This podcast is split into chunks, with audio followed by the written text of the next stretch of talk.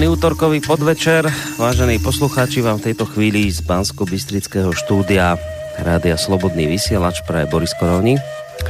Po mesačnej prestávke sa opäť hlásime z relácie Slovenské korene.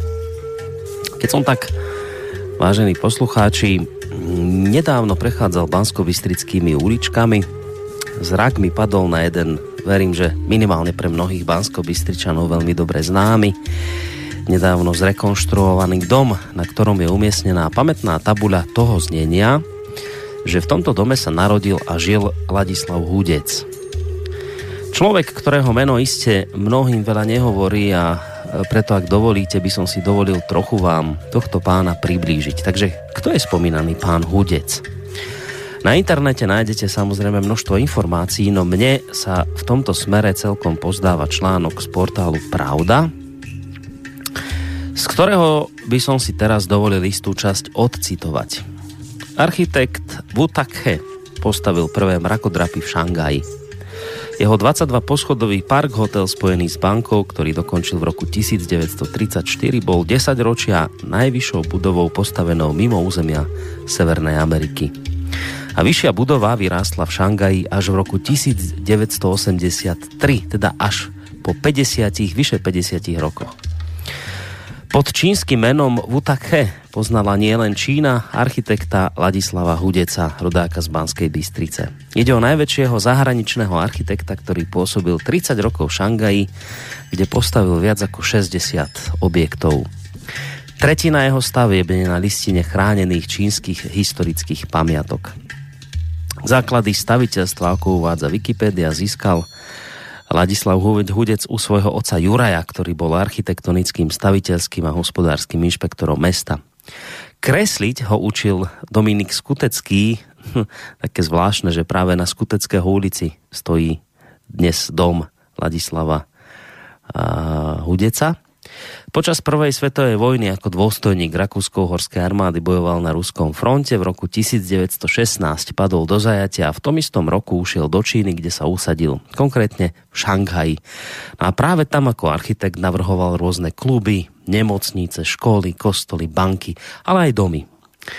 Štyri šangajské banky financovali prvú výškovú budovu v Šangaji, ktorú práve on navrhol a to bol ten spomínaný Park Hotel. Prekopnickým diela moderný patrí aj hudecov luxusný Grand Theatre, prezývaný prvým kinom ďalekého východu. Po 30 rokoch, keď svoju tvorbu výrazne e, pomohol pri premene Šangaja na Paríž východu, Musel po skončení občianskej vojny v Číne ujsť aj s rodinou, utekol do Švajčiarska, potom cestoval po Taliansku, Grécku, pracoval ako poradca pri úprave okolia Vatikánu dokonca.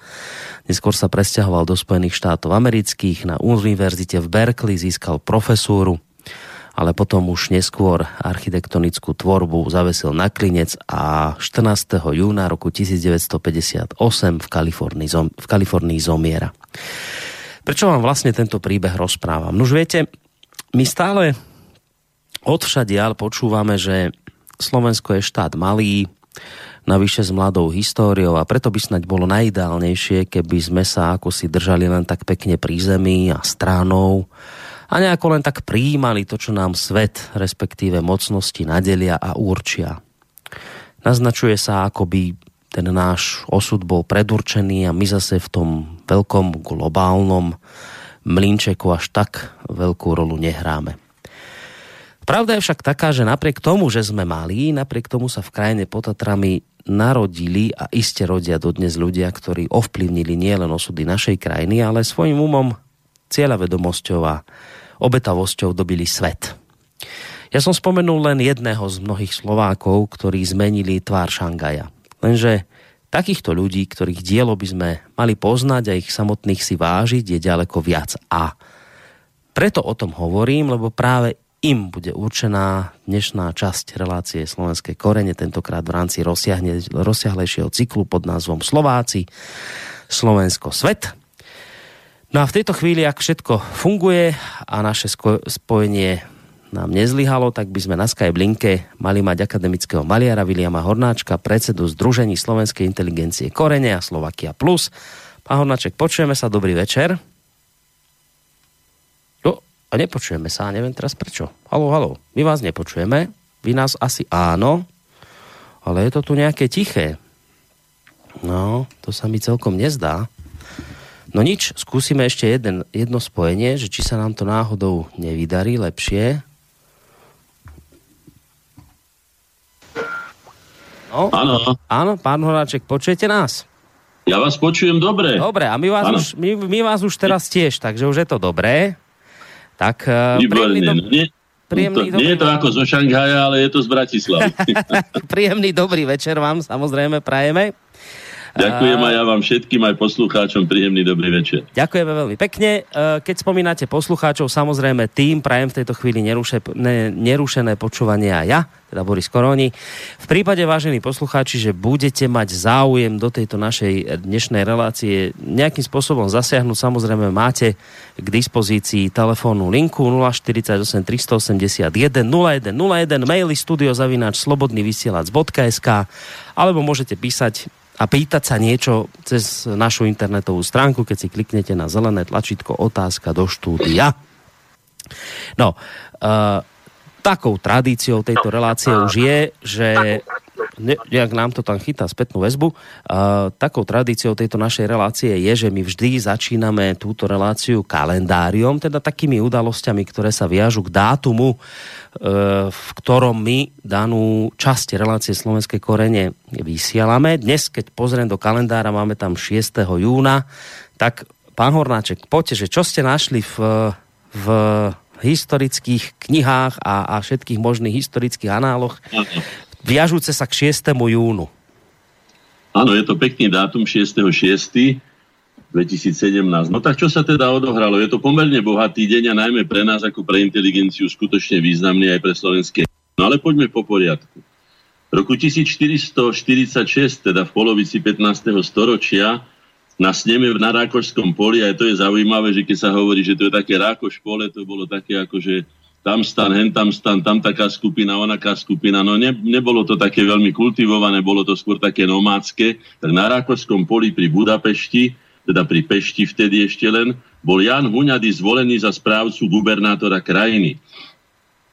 Ako hlaviteľ e, uhorských vojsk sa pustil do organizovania boji proti Osmanskej ríši a proti Jánovi Iskrovi. To znamená, že boli sme v tomto prípade napádaní z dvoch strán. Boli sme to ako medzi mlynskými kameňmi.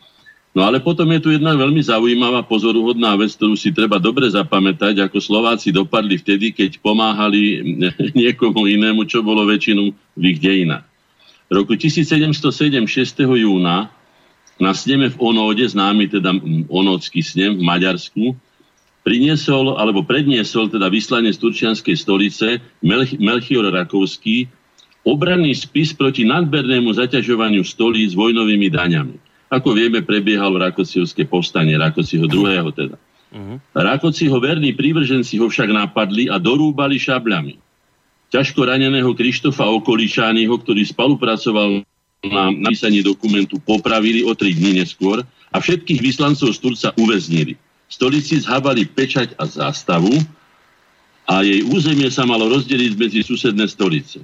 Tieto ustanovenia napokon teda sa neuskutočnili, ale ten samotný akt toho dorúbenia, dorúbania um, vyslancov Turčianskej stolice sa v Onode uskutočnil, tak si vieme predstaviť, čo to boli asi za ľudia, ktorí sa preháňali vtedy predovšetkým Slovenskom, lebo to povstanie začalo najmä na východnom Slovensku a tam aj po nich zostali teda po Rákocievcoch E, zostali doslova vyľudnené dediny.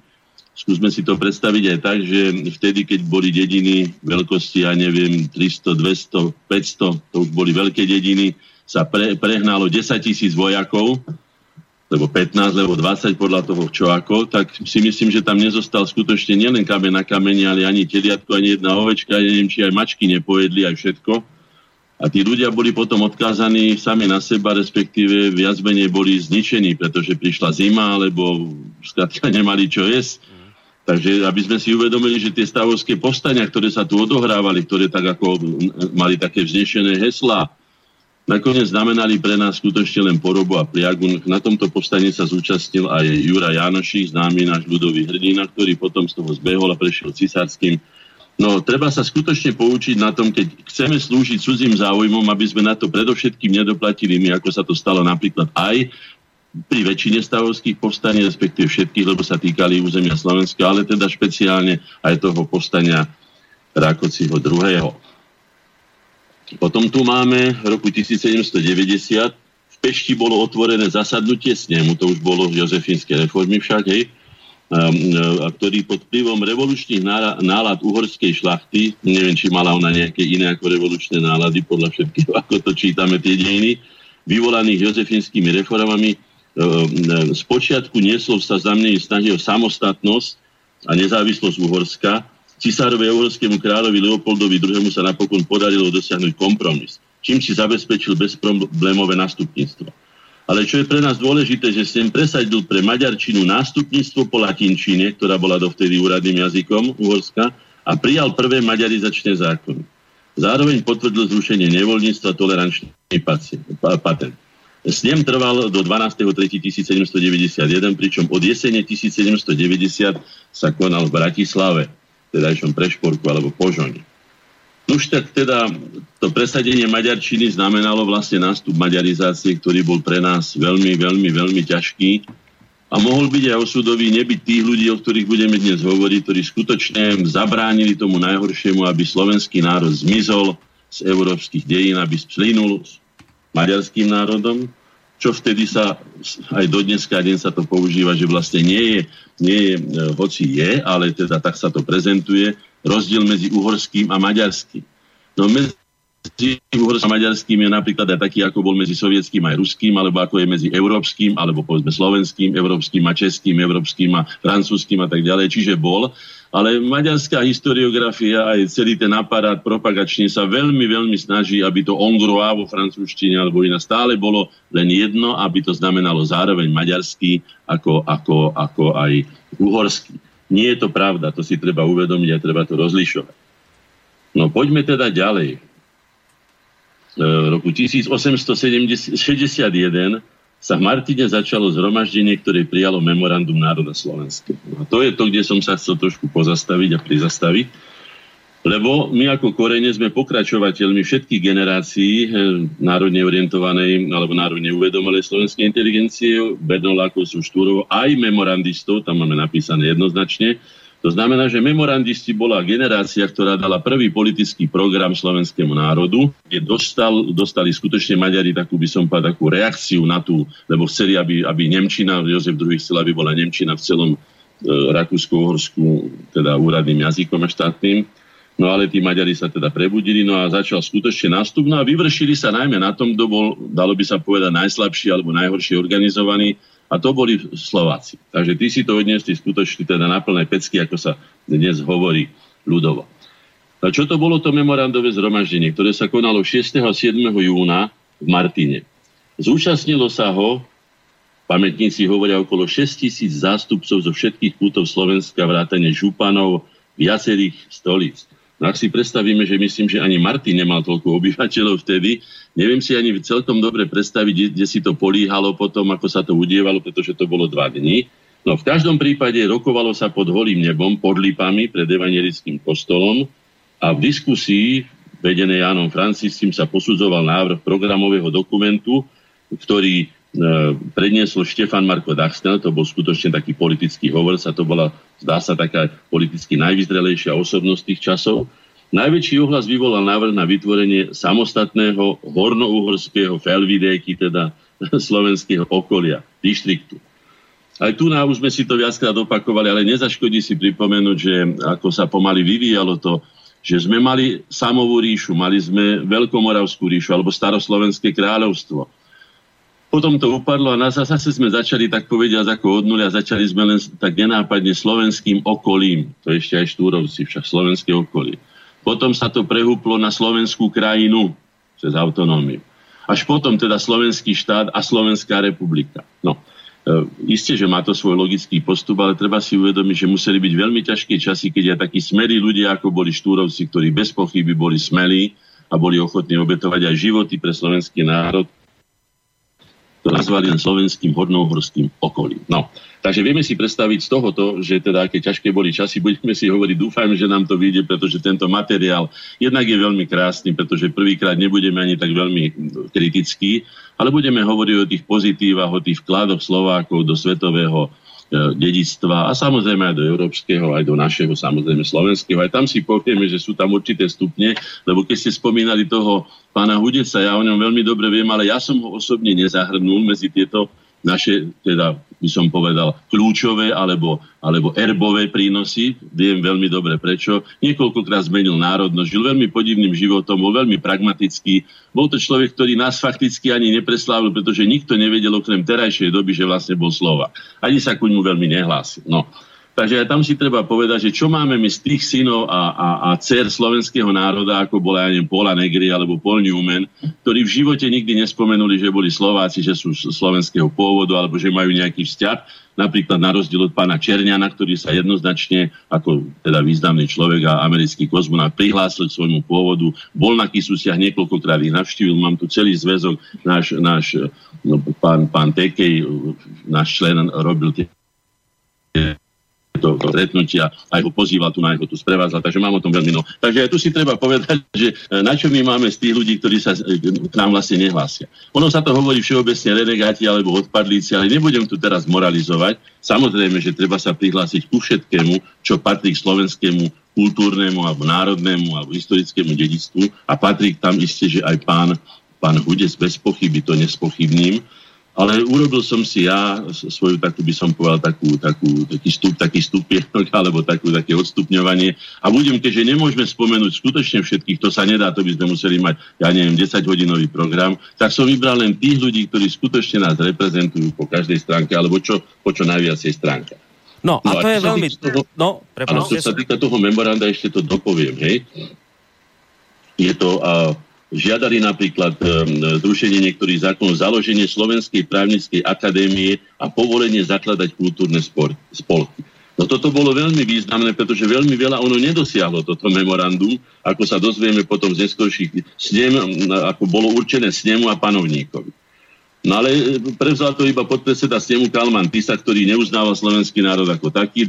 Myslím, že si dobre pamätám, keď pamätníci hovoria, že ich prijal dokonca v Župane, túto našu, toto naše vyslanstvo slovenské, čiže dali jasne najavo, že príjma akýchsi takých podradných služobníkov, ale keďže, keďže e, panovník snem zrušil, takže vlastne tomu, tomu snemu to nebolo ani, ani vlastne doručené.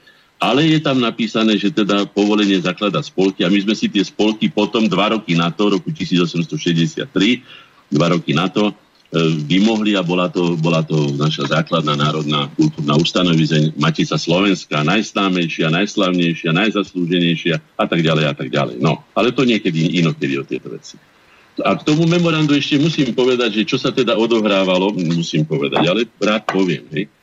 Predtým v takých časoch uvoľnenia Maďari hovorili, tak ako napríklad citujem, hej, E, sa rozhovorili o rovnoprávnosti. Citujem, rovnosť osoby a právo národnosti sú nenarušiteľné, hej, tak ako otvárali také liberálne veľké náručia, hej. E, Žigmund Kemeni v Pešti náplo hovorí, rovnoprávnosť nemaďarských národov musí byť taká, aby porovnajú svoj stav so stavom svojich súkmeňovcov žijúcich v zahraničí, za hranicami uhorskej krajiny, nemuseli preklínať svoj osud, že ich postavil do Uhorska.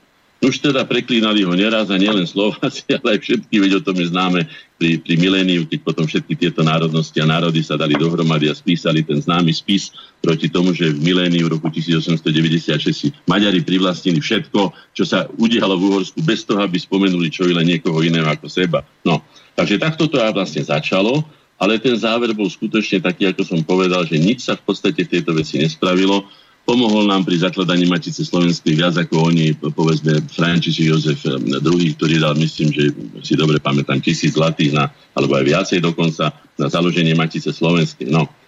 Takže platí, keď vtáčka lapajú, z toho je poučenie, pretože sme si povedali, že zo všetkých týchto dejov budeme, budeme sa snažiť získať nejaké eh, do života poučenia, aby sme sa už nedopúšťali tých istých, tých istých chýb.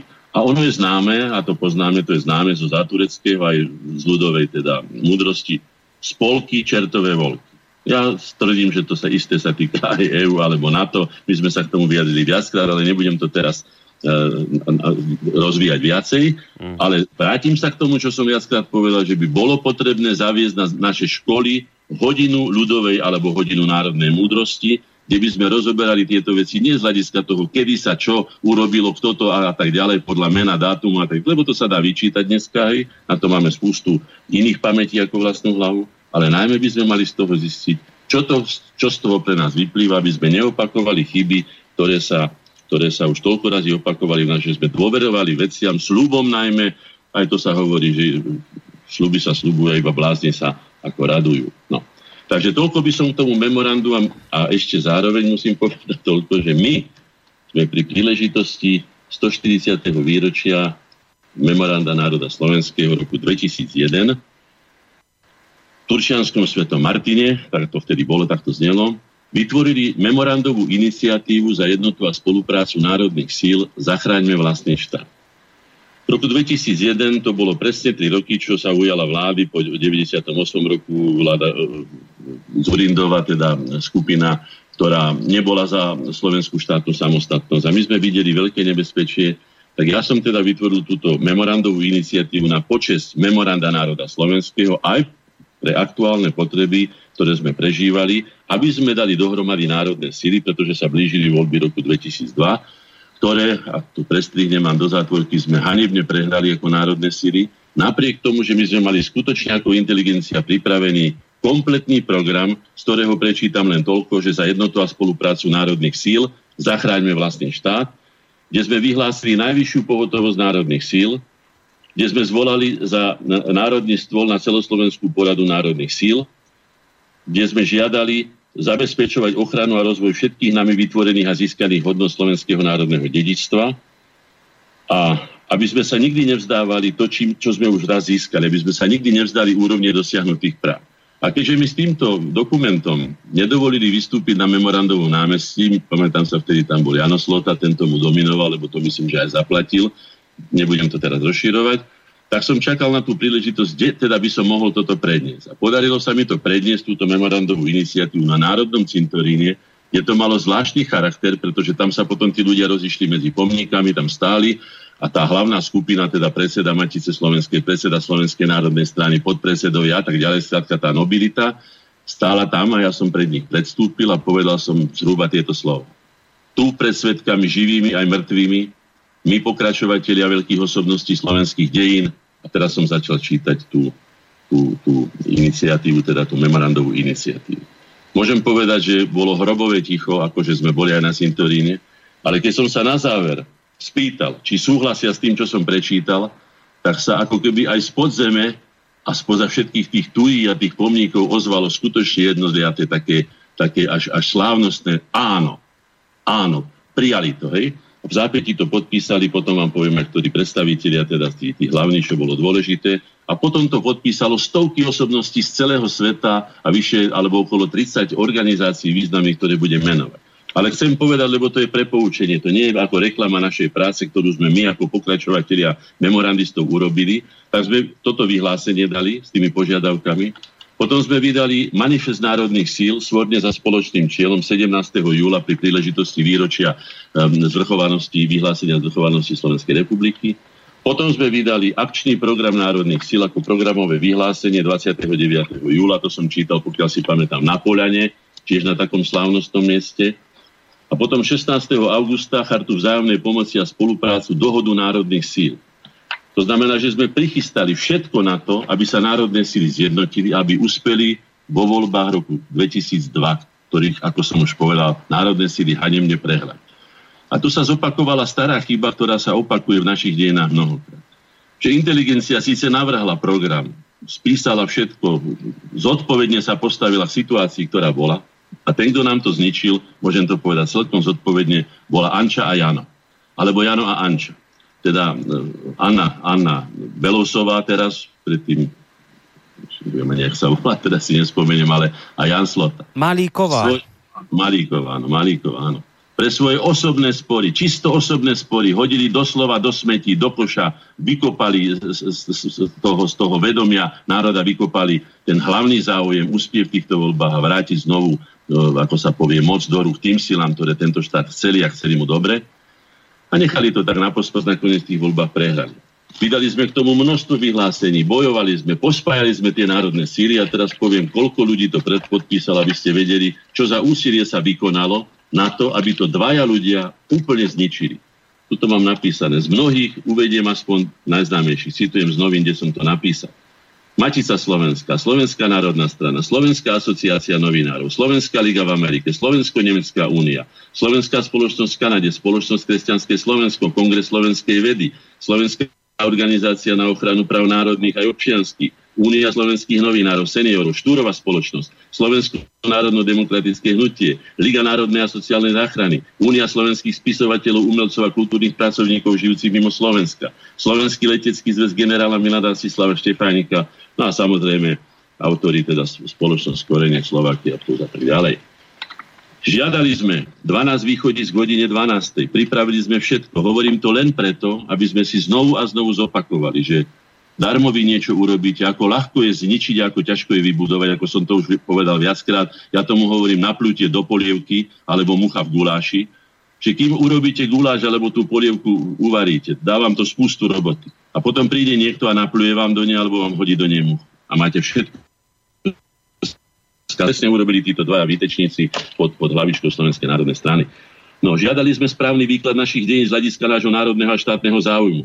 Vyzvihnutie našich pozitív, o tom budem hovoriť, hej, a prínosov ako prirodzený základ nášho národného sebavedomia. Kto sme, odkiaľ prichádzame, kam smerujeme, čím sme prispeli do pokladnice ľudskej kultúry. Áno, to o tom budeme presne hovoriť. Že sa máme spoliehať zásadne iba na vlastné síly, skúsenosti overené životom a tak ďalej že by sme v školskej, teda v médiách a školstvo, ktoré najviac vplýva na výchovu našej mladej generácie, mali dostať pod kontrolu štátu a jeho demokratických orgánov. Aj preto dnes vysielame takto, ja sa nemôžem dostať do slovenskej televízie, do rozhlasu, ani inde s týmito témami, pretože sme tam zablokovaní, ako vidíte, kde sme sa dostali. Potom zavie v slovenskom školstve vyučovanie národnej múdrosti, ktorého úlohou bude čerpať poučenie a múdrosť našej národnej Biblie, aj o tom som mnohokrát hovoril, že tieto významné veci, ktoré sme dosiahli, výkony ducha, sme mali dávno spísať do našej národnej Biblie. A ne, nespoliehať sa iba na cudzie Biblie. Každý národ má svoju mytológiu, má svoju národnú Bibliu, kde má svoje skvosty spísané. My ju dodneska nemáme a máme ju pred sebou. Zamerať pedagogický proces oveľa väčším dôrazom na vyučovanie a rozširovanie najmodernejších výdobytkov vedy, techniky a technológií s cieľom vychovávať nie sluhov a pomocníkov, ale sebavedomých, vysoko kvalifikovaných pomocní, teda zodpovedných tvorcov a pánov vlastného osudu. No, tak to len aby ste vedeli, týmto skončím, pretože to už myslím, že bolo toho dosť, z takého vážneho. A ešte tu poviem tým, k tomuto kalendáriu. No tým som chcel povedať toľko, že my sme si teda memorandové zhromaždenie a to jeho výročie uctili. Pripravili sme kompletný program revitalizácie a zjednotenia národných síl a pripravili sme ho na voľby 2002 ten, kto to, ako sa povie, pokazil, alebo ten, kto to zbabral, ten, kto nám naplul do tej polievky a hodil tú muchu do guláša, sme neboli my. O tom budem písať vo svojej knihe a to teraz nebudem rozvádzať. No. E, potom je tu jeden zaujímavý dátum, ďalší veľmi významný dátum, a to je to, že v roku 1919, 6.6. Košice obsadila maďarská bolševická armáda. Bela Kun a spol. No bolo to, bola to samozrejme medzinárodná agresia. Ja si ešte pamätám, keď my sme sa učili v dejinách, to, že to bola veľmi pozitívna vec, že sa tým rozširovala vlastne sovietská vláda, neviem čo všetko. Dochádzalo k vraždám, ja si pamätám, že sme chodievali na hrob pána Prokopa do, do detvy, ktorý bol zavraždený, takže ho vytiahli z kostola a jeho matka bola v kostole a pred, na Lipe ho obesili bez súdu maďarskí honvéni, maďarskí títo eh, bolševici, hej, pod Belom kúnom. Takže to bolo veľmi smutné výročie a treba ešte pripomenúť jednu vec, že to sa odohralo 6.6. a už bol vyše mesiaca mŕtvý generál Milan Rastislav Štefan. Som hlboko presvedčený, že keby tento vojak non plus ultra v hodnosti generála bol nastúpil na čelo tých vojsk, ktoré tu vtedy operovali. Nikdy v živote by sa neboli títo bolševici dostali cez naše, na naše územie. Nož ale teda nemali sme už Štefánika, boli sme nechránení a preto to dopadlo ako dopadlo. Vyhlásili Maďarskú republiku rád, potom Slovenskú republiku rád a nakoniec sme boli radi, keď sa teda po tlaku medzinárodným vôbec odtiaľ to vypratali. No a teraz posledný významný dátum toho 6. júna je, že v roku 1992 skončili sa parlamentné voľby v Československej federatívnej, Českej a Slovenskej federatívnej republike. na Slovensku zvíťazilo HZDS 37,5% to bolo. Tu poviem len na záver len toľko k tomu kalendáriu. Bolo to naše víťazstvo, pretože do volieb 1992 najdôležitejších volieb v našich novodobých dejinách sa išlo pod programom SSI Korene, programom Iniciatívy za zvrchované Slovensko. Išlo sa pod heslom za zvrchované Slovensko. A tieto síly zvíťazili, čo bolo faktickým referendum o tom, či si národ praje, či nepraje byť zvrchovaným pánom alebo vládcom svojho osudu, zvrchovane rozhodať o svojich veciach a vzťahoch. No. Tak, dovolíte, takže toto by som takže povedal. Takže kalendárium máme za sebou. Také trošku rozšírenejšie. A teraz by sme si mali pustiť síce pesničku, ale ja to ešte urobím tak, že už ste sám hovorili o tom, že máte to dnes dosť pestré, pokiaľ ide o významných Slovákov.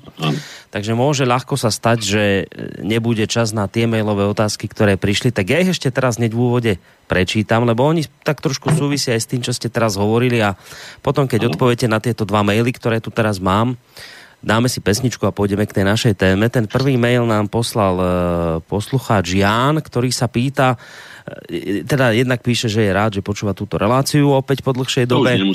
A, a že, ale skrátka tá jeho otázka znie, že čo vravíte na zrušenie Mečiarových amnestí? Niektorí ľudia vravia, že to e, smeruje k rozvratu štátnosti. Čo si o tom myslíte vy? No predovšetkým áno, to, čo hovoria ľudia, je pravda. E, nepoznám žiaden právny systém ani vo svete, že by sa boli rušili amnestie, ktoré boli raz teda ako vyhlásené. Je to jednoznačné, jednak Národná rada na to nemá ani právo, ani ústavný súd. To je vecou súdov ako takých, ktoré to, alebo respektíve prezidenta, alebo inštitútov, ktoré vyhlásili to. A nepoznám, hovorím, nikde na svete, že by sa tieto... To znamená, že spochybňuje to náš, právnosť nášho štátu a je to, je, to, je to veľkým alebo vážnym zásahom do našej suverenity. V každom prípade. To áno, to je pravda. No a druhá otázka od Mareka je, že keď ste tu spomínali aj v úvode niekoľkokrát Maďarskú republiku, tak otázka, že čo vravíte na to, že práve v týchto dňoch e, vyhlásilo Maďarsko, že bude bojovať za zrušenie Benešových dekrétov. Ako to vnímate?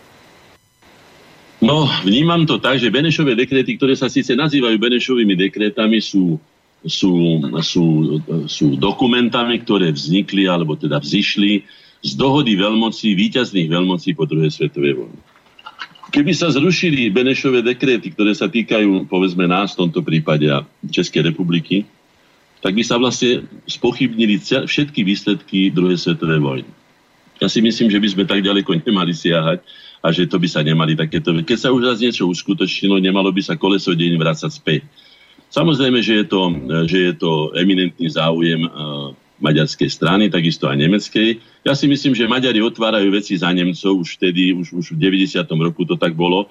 To, čo Nemci si nemohli dovoliť, pretože boli značne skompromitovaní tým, že vlastne spáchali dve svetové vojny v 20. storočí proti Európe, na čo dodneska trpí celá Európa v tých kapacitách, ktoré sa vtedy vyvraždili a kde sme stratili skutočne to miesto, ktoré sme mali kedysi toho lídra svetového vývoja. Takže za nich to otvárajú Maďari. Je tam taká tichá spolupráca. Vždycky bola proti Slovanom. Maďari vždycky vytvárali ten klín medzi slovanskými národmi, však aj vytvárajú do dneska medzi Slovincami, Chorvátmi, Srby, nami a tak ďalej.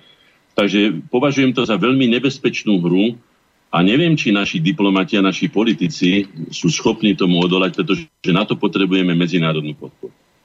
Ak ho majú Maďari väčšiu, tak je to veľmi zle. Dúfam, že sa to tak nestane. Dobre, tak toľko zatiaľ maily, ak budete mať, vážení poslucháči, ďalšie... A ešte jednu vec, ak dovolíte, no, ak môžete, pretože teraz trošku sa uvoľníme, budeme trošku sviatočnejší, ak dovolíte. A skúste tú fujarku, ak tam máte, lebo mám tu prichystané, keďže tou fujarou a ideme k tým excelentným. Ak máte fujaru, dajte fujar. No nejakú fujarku som tu našiel od uh, Jozefa Rybára, Rozfuk. Nie, nie je to veľmi dlhé, je to také minútno a niečo, ale dáme si takú fujarku, lebo potom zrejme budete na to chcieť nadviazať, ale áno, áno. to už teda zatiaľ hovoriť nebudeme, povieme po tomto po tejto skladbe. Takže vážení poslucháči, len dodám, že ak ešte budete mať nejaké otázky, mail studiozavináč slobodnyvysielac.sk, telefon 048 381 0101 alebo môžete reagovať aj cez našu stránku otázka do štúdia taká tá zelená ikona. No a teraz ideme pustiť rozfuk od Jozefa Rybára.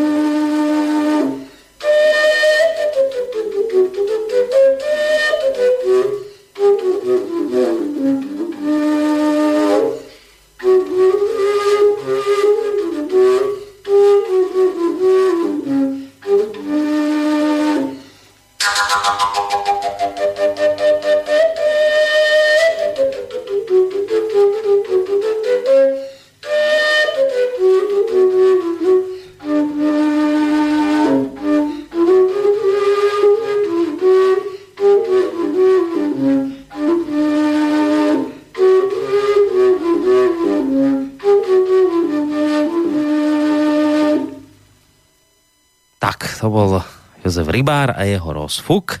A teraz ideme zistiť, že prečo vlastne tá fujara? Kvôli čomu? Ano, no. každú reláciu slovenskej korene otvára a poslucháčov Slobodného rádia víta v celom svete jedinečný, neopakovateľný, typický a nezameniteľný tajomný aj čarovný zvuk, či skôr hlas. Hlas preto, že nám pripomína, rečo, že sa nám prihovára rečou našim zrozumiteľným jazykom pre každého Slováka, ktorý cíti, aj si ctí naše národné hodnoty a kultúrny odkaz ako bohatstvo nášho dedistva, ktoré patrí nám, ale aj ľudstvu a svetu. Nástroj, ktorý spolu s tými, ktorí na ňom hrajú, vydáva tento unikátny, excelentný zvuk a hlas, je inštrument excelentum, ako je uznaný a zapísaný do knihy kultúrneho dedistva ľudstva UNESCO, sa nazýva fujara. Presnejšie, pretože žiaden iný nástroj alebo iný národ takúto, takýto nástroj ne, nevytvoril. Slovenská fujara. A preto, že aj môj čas, už som zrelý muž na to, aby som sa aj vyznal z tých vecí, ktoré obohacovali môj život a skrášľovali mi môj život. A som hráčom aj na fujaru, aj na pišťalky a na ďalších iných sedem nástrojov, však to sme už si hovorili, tak by som si dovolil takú veršovanú vďaku, hádam aj poetické vyznanie tomuto obdivohodnému nástroju. Už teda slovenská fujara. Jej hlas rozochvený, čo v srdci pramení, mohutnej divokej tajomnej polany, na sokolých krídlach ako slobodný vták, až Tatram a Fatram letí ozvenami. Fujaročka milá, iskrivo ohnivá, slivo zadumaná, raz plavá, raz čierna, bujara aj mierna, nadostatné verná, Valachovi dievča a Bačovi žena. V zvučnom dreve zručne, s umom vyvrtaná, do krvi rezaná, zlatom vybíjaná, ciframi zdobená, láskou vyhladená. Pri očiarských vatrách, sviatkoch a zábavách žinčicou chovaná, neraz pálenvočkou vďačne napájaná, aj zvláštna, aj krásna, doďaleka hlasná, jedinečným zvukom šťastne obdarená v celom šírom svete, páru sebe nemá. Za túžobných nocí, keď sa ticho mlčky hviezdam prihovára, keď mesiac do rosy smednú tvár ponára, svoj hlas precítený po slovenskej zemi posiela piesňami Slovenská fujara. Nož tak to je jedno z tých význaní, to sa týka fujary ako takej, skutočne prekrásnej, nástroju nádhernému, aj na pohľad, na omak, ako sa vraví. A potom je tu hlas fujary. To sú dve veci, ktoré sú spojené do jedného, ale predsa len ten hlas fujary, lebo koľko razy, keď počujeme fujaru, mne sa to stalo, keď som chodieval po polane, zbierajúci pesničky, že som počul tú fujaru, nevidel som, ako vyzerá, ani kto na nej hrá, ale bolo ju počuť. Ja sám mám Javorovú fujaru z Javora Mlieča a tá je skutočne hlasná, tá fujara je počuť ďaleko, ďaleko, keď je tichá noc, tak teraz by som to vyznanie hlasu fujary. Ako sokol letí nad slovenské hory, posol mužnej lásky, keď si tom zahorí, hlas túžobne spevný, nájstočivo pevný, nie srdca dievčiny, ktoré neotvorí. Všetko okolo seba, od koreňov zeme, až po klembu neba, jedliny, smrečiny, bučiny vysoké, mohutné dubiny, úbočia zelené, skaliny priepasné, medvede, jelene, pytliakov, horárov, rubárov, ovčiarov, brata či nebrata. Vyzýva stoj, čo stoj, po hrdú chlapskú čest, každého na súboj. Neodolajú mu zámky ani vráty. Až napokon vniká aj cez všetky prieky ako príval rieky do srdca dievčaťa. A zakliata panna z večera do rána, brázda preoraná, je láskou odkliata. Keď mesiac svoj kosák do rosy ponára, na nákove tela žerava do biela, roziskrená vášeň kypí von z pohár. Rozkvitnuté puky odomknuté jary, vrchársky tancujú detviansky váľaní láske na oltári. A to všetko vďaka jej kráse nad krásu, čarovnému hlasu slovenskej fujany. Už tak to boli moje dve vyznania. No to som sa, že to sú obidve vaše vyznania, áno? Že to nie áno, moje vyznania, moje čerstvé vyznania, ktoré som napísal vo februári tohto roku. Á, takže som si tak raz zachal do citu, do chuti mm. a mhm. tak som si povedal, veď ja nebudem tú fujaru len tu na prefúkovať, veď musím sa aj, aj vďačím, dačím zavďačiť, tak si dúfam, že som sa aj teda ako zavďačil. Tak. Máte tam ešte nejakú fujarku? E, fujarku ešte mám jednu, tak dáme si ešte jednu fujaru? Po tomto si myslím, že treba ten zvuk fujarky vycítiť. Dobre, tak dáme ešte jednu. Našiel som takú, že od pecníka, tak tu si dáme, je to také trošku dlhšie, ale však oddychneme si. No a po tejto fujarke už pôjdeme naozaj k našej k téme. No a ešte Budeme... tým maličký dovetok k tomu hlasu fujary, pretože to, čo tá fujara dokázala, že skutočne otvorila to srdce nejednej dievčiny, alebo teda každej, tak ten dovetok je taký, že čo sa vlastne to ráno stalo po tom odklínaní. V bujnom trňokrovi, kde rys srnku lovil, chlap si našiel ženu pre neho stvorenú, klobúčik si pierkom svadobným ozdobil. Nech sa páči, Fujar. Tak, poďme teraz na, na ňu, dobre.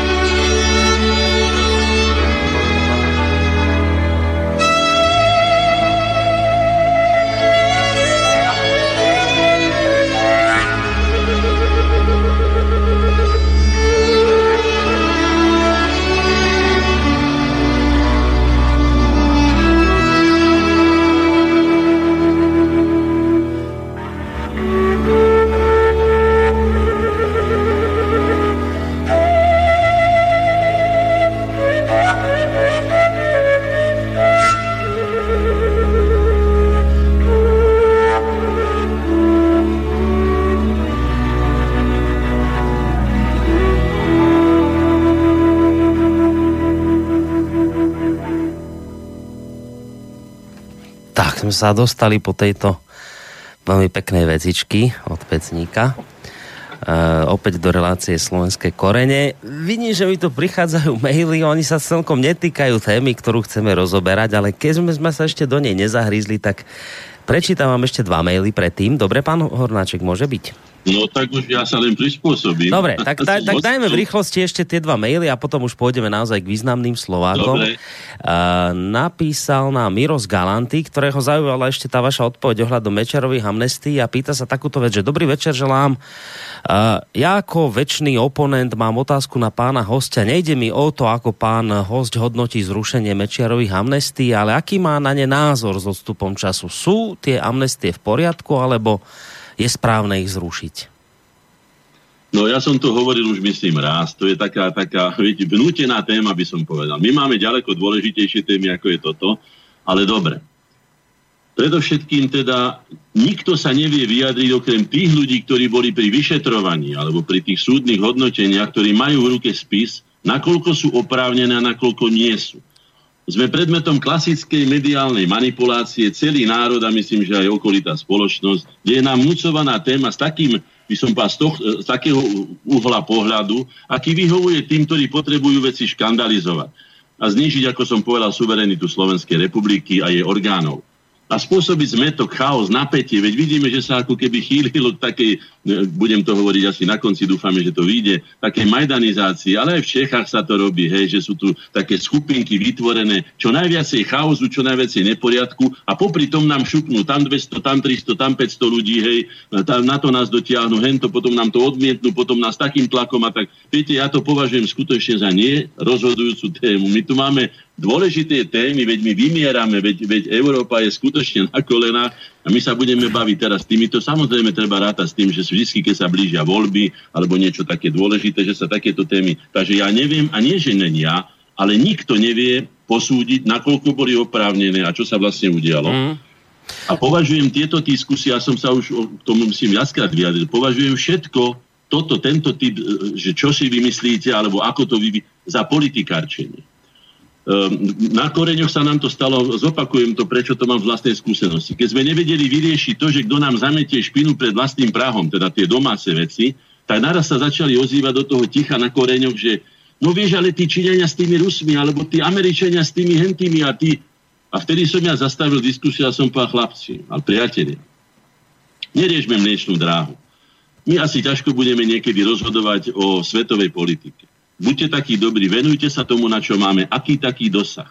Doma máme neporiadku vyše hlavy, treba dať do poriadku veci, tých dejinách usporiadať si. Čo je teda hviezda prvej veľkosti, aké má kto oprávnenie, kto prispel čím a tak ďalej, ako tieto veci. Takže prepačte, ale je to skutočne, ja to považujem za politikarčenie a vyhýbam sa tomu. Ja viem, že sú to veľmi populárne diskusie, kde sa jazykami šermujú, ja neviem, chmelár, ja neviem s kým, že áno, je to tak a ten a to americký pre nevedia, ne, nemajú potuchy o tom, pretože to, čo sa k nám dostane cez filtre agentúr, to, čo sa k nám dostane cez filtre hovorcov a neviem čoho všetkého, cez ich filtrov, to je už len to, čo oni chcú, aby sa k nám dostal. Skutočnú pravdu sa nedozvieme. Dobre počujete? Skutočnú pravdu sa my, radoví ľudia, nedozvieme.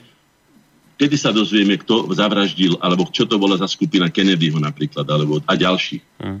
Je to zatvorené jednoducho a všetci vymereme, potom to už nikoho nebude ani zaujímať, tak to jednoducho je to tak. Takže prosil by som, venujeme sa tomu, čo je teda vhodné poučenie a čo, čo nám niečo pomôže, aby sme neopakovali my vlastne. No, z časti o tom, čo teraz hovoríte, na to nadvezuje vlastne aj ten druhý spomínaný mail od e, poslucháčky Ivety, ktorá píše toto, že zdravím pekne spomínate, ale práve čítam príspevok z diskusie v hlavných správach a dovolím si to preposlať. Slovensko už skončilo, detí je minimálne a viac ich nebude, plodné ženy sú masovo preč a žijú po bokoch cudzincov, rodiny, čo tu sú, platia likvidačné odvody, aby sme uživili predkov e, e, žien, čo nás vymenili za cudzincov. Myslíte si, že je to prehnané? Prosím? No, tá bola otázka, že či si myslíte, že či je to prehnané, sa pýta poslucháčka. No, takto, prehnané. Uh, a ja vidím veci mnohorazí černejšie ako mnohí naši členovia, už sme sa o tom bavili.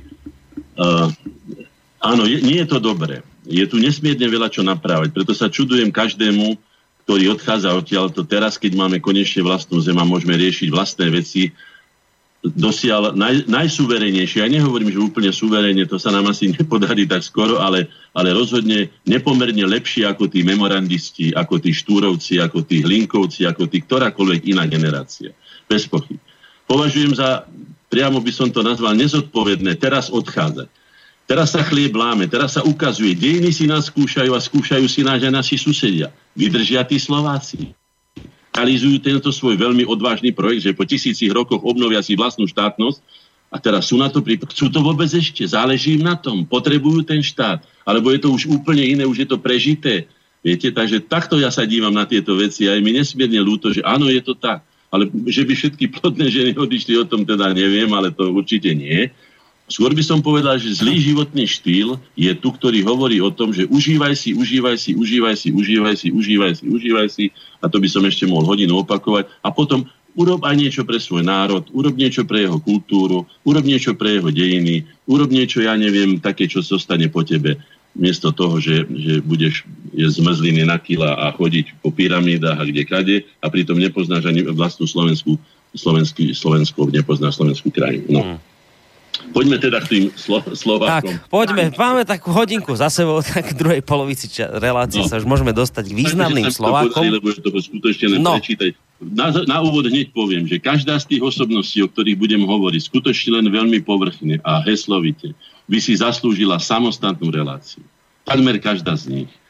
To, na to nemáme my formát, nemáme takú reláciu, ale teda pripomeniem aspoň to, z čoho by malo vyplynúť, ja si myslím, že aj vyplynie že k tomu, že nás je teraz 5,5 milióna a že vtedy, keď sa tieto dejiny tvorili, nás bolo 1,5 milióna, 2 milióny, 2 4 milióna a tak ďalej. Státka nás bolo dokonca v časoch, keď nás tu vypálili títo mongoli, tátári, v tom 13. storočí nás tu zostalo len niekoľko stotisíc, roztrúsených, vystrašených, vyhľadovaných, zúbožených a tak ďalej po horách, kde nás nechal uhorský král, ktorý utiekol do Dalmácie potom, keď sa nechal nachýtať na provokáciu Mongolov a tak ďalej, že im zabil poslov. No, to sú také chyby, ktoré by sme nemali opakovať, ale to len v stručnosti. Žiaci, študenti, každý, mnohí hovorí, čo sme to, my sme len takí malí a nemáme žiadnu históriu a tak ďalej. Treba doplniť a treba povedať. Áno, sme mladý politický národ. Myslím, že najmladší v Európe. Od 1.1.93. Ale sme starobilý historický a kultúrny národ s výnimočnou životaschopnosťou a tvorivou schopnosťou. To má málo ktorý národ takú životaschopnosť a tvorivú schopnosť, ako sa hovorí, zoskočí toľko razy z hrobárovej lopaty, koľko sa to podarilo Slovákom. V minulej relácii sme sa venovali téme, ako sa predstavujú Slováci svetu, ako mm. nás vidí svet a tak ďalej. Áno. Ako teda to babreme s tou štátnou reprezentáciou, ako to nevieme. Na to sa není ani veľmi čo čudovať. Skutočne sme ten štát dlho neriadili, takže áno, je to tak. Ale, ale mohlo by sa mnohé urobiť lepšie. Teraz e, pokúsim sa byť taký by som povedal slávnostnejší, alebo teda taký radostnejší, pretože toto skutočne, keď som si to aj čítal, celý ten mesiac som sa venoval tejto téme, je to prebohatá téma. Hej? Budeme sa teda zaoberať osobnými, ale aj národnými prínosmi Slovákov pre ľudstvo a svet. Hej? Aby sme, ako by som povedal, očistili, lebo on tu je ten zdroj sebavedomia. On tu je stále. On nezahynul. Len v našom vedomí je prekrytý takýmito vecami, ako sú amnestie, alebo ako sú, ja neviem, čínsko-americké vzťahy, o ktorých my nerozhodujeme, nič do nich nemáme, môžeme o nich síce politizovať, ale nič nám to nedá. To znamená, že by sme sa mali venovať tým zdrojom nášho sebavedomia, ktoré je zároveň aj zdrojom motivácie rovnako významným činom, pretože keď budeme hovoriť tak, že a vlastne my sme to už prehrali, a to už je v keli, a teraz to majú v rukách henty, a vtedy tu vlády, a teraz tu vládne, a zase tu nevládneme my. A teraz, keď si budeme sípať toto na hlavu, tak skutočne, no komu by sa chcelo mať deti do takéhoto prostredia? A pritom Slováci mali a mali najviacej detí práve v tých najťažších časoch poroby, keď nemali žiadne svetlo nad hlavou, mali len tmu, tmu, robotu a robotu. No, tak teda. Ako človek nie vzrastom, tak aj národ nie svojou početnosťou, ale svojim prínosom je významný a podľa toho aj hodnotený. Čiže dalo by sa povedať, že teda, keď sú tu miliardové národy, alebo teda aglomerácie, porovnajme seba tých 5,5 milióna ľudí, ktorí tu teraz žije. Poprvé, ja si myslím, že veľkým a najväčším výkonom je to, že sme vôbec prežili. To je prínosom aj pre svet, pretože sme neochudobnili tú kyticu sveta, tú bohatú lúku sveta, kde je toľko národov a národností, jazykov, kultúr, názorov na život a tak ďalej, rás. to všetko. My sme to neochudobnili. My sme skutočne vydržali, ako tá, by som to nazval, ten, ten, ten skalný kvet vysoko v Tatrách, v ťažkých podmienkach, 8 mesiacov zima, ja neviem, čo všetko sa bude. No, vydržali sme. Stali, stali a dokázali sme sa stať národom, čo, nie je každé, čo sa nie je každému a často aj početnejšiemu spoločenstvu. Vidíme, že ešte aj dnes, do dneska sú niektorí neuznaní za národy, Katalánci by chceli mať vlastný štát, hej? Nechceli by ho mať Baskovia a mnohí iní, aj, aj v Ázii. Kurdi napríklad. A ešte, že vyše po tisíc rokoch skutočne sme si obnovili samo, to je unika. To je unika, to žiaden národ v Európe nedokázal. To si treba vážiť a treba si vážiť aj tú štátnosť. Hej? Aj dávnejšie, aj súčasné vedecké výskumy dokazujú, že sme pôvodní, to znamená autentický národ. Aj keď sa tak to prehnali Kelti a sídlili, boli tu Rímania, boli tu Germáni, boli tu kadekto, dokázalo sa a dokazuje to čím ďalej viacej hĺbkových vykopávok a iných eh, vedeckých dokumentov, že sme autentickým pôvodným národom, ktorý tu, ako sa hovorí, od nepamäti, teda odkedy vôbec nejaká tá pamäť, či už genetická, vykopávková, alebo ja neviem, písomná, alebo neviem už, aká existuje. A preto aj tento národ, ktorý teda eh, tlačil a rozhodujúcou mierou sa zaslúžilo kultúrny vzhľad tejto našej krajiny a právom je dal aj svoje meno Slovensko. Tak to prijali aj susedia, tak je to prijal celý svet. Ja si myslím, že na to môžeme byť opravdene hrdí, že to je náš veľký prínos. Navyše patríme k tým nemnohým národom, ktoré žili a žijú z vlastnej práce vo vlastnej zemi. Neobsadzujú cudziu zem ani neparazitujeme na cudzej práci. V hodnotách naopak Cudzí nám kradli nami skultivovanú zem, do dneska deň sa po nej, e, aj tí Maďari, hej, keď, som, keď povedali, že, že vráte na maďarskú zem, či mysleli, povedzme, Žitný ostrov alebo niečo. Ja sa spýtam, a koľko ste tej maďarskej zeme doniesli na kopitách svojich koní spoza Uralu? Páni Maďari, čo sa hlásite k tej veľkej, koľko ste je doniesli? Veď my sme tu pred vami už staročia obrábali túto zem, je to slovenská zem, hej? Ak tu chcete s nami žiť, žite, ale nežiadajte to, čo nepatrí vám. To treba povedať celkom jednoznačne. Sme národom budovateľov a nie ničiteľov. Sme, keby sme to tak porovnali, rozhodne nie sme osami, ale sme včelami. Včely, ktoré žijú nielen pre seba, ale aj oplodňujú život, oplodňujú. Vidíte, aká je katastrofa teraz so včelstvami na svete. Určite ste o tom niekedy hovorili v reláciách, je to všeobecne známe. Je zle, ak včely zmiznú z tohto sveta, to znamená ten pracovitý element, tento svet zanikne. Musí ho niekto sústavne oplodňovať a my patríme k týmto oplodňovateľom. Potom treba povedať, že náš prínos, ďalký, veľký prínos, sme celonárodný. Bránili sme európsku civilizáciu. Veď tu nás skončili Avari, Huni, Mongoli, Tatári, Turci, tu na našom území, tu sa to odohrávalo. Samozrejme, že sme dostali teda veľké rany, preto nás ani nie je toľko, ako by nás prípadne mohlo byť.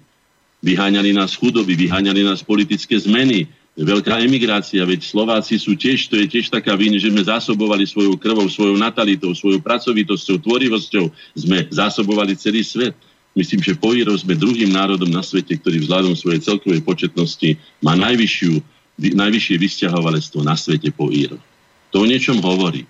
A to sú naše zásluhy, lebo my sme nechodili do Chicaga, ani do New Yorku, ani nikde búrať a zapalovať a kradnúť a robiť, ja neviem, gengy my sme chodili skutočne stávať, budovať, chodili sme do zlievárne, chodili sme na, na, na, ja neviem, polia, pracovať, chodili sme do bani, do tých najťažších, sám som po matke z prostredia z Oravy, kde do tých najťažších prác si pamätám na Siváňa, ktorý mi hovoril, že otec išiel do Mikidžáku, to znamená Michigan, keď som si to potom preložil, do Mikidžáku išiel, No a mal iba zašitých pár korún v, v, v tomto v kožušteku, aby mu ich neukradli No a z neho sa nám hovorí, vrátilo otca, zaliala tam nejaká ocel, ktorá pri nejakej havárii pece a vykradnutý lodný kufro sa po otcovi vrátil dnes viacej, nikdy sme ho nevideli. Môjho deda osobne zasypalo v bani počas, počas Belgii, počas, počas veľkej hospodárskej krízy. No. Takže to by som povedal, že na toto buďme hrdí, že sme teda symbolom činorodej tvorivosti. Od počiatku svojich deň sme skultúrňovali a civilizovali Európu a svet to málo ktorý, a pritom sme ne, nezačínali žiadne vojny. A keď sme boli aj vzťahnutí do vojny, tak to skutočne bolo len minimálna účasť tam a ešte k tomu zväčša vynútená. Teraz sa vyjadrila nedávno e, na túto aktuálnu tému hovorkyňa ministerstva zahraničných vecí Ruskej federácie, ktorá povedala, voľne to budem citovať, my máme geneticky zakódovaný v sebe odpor k vojne.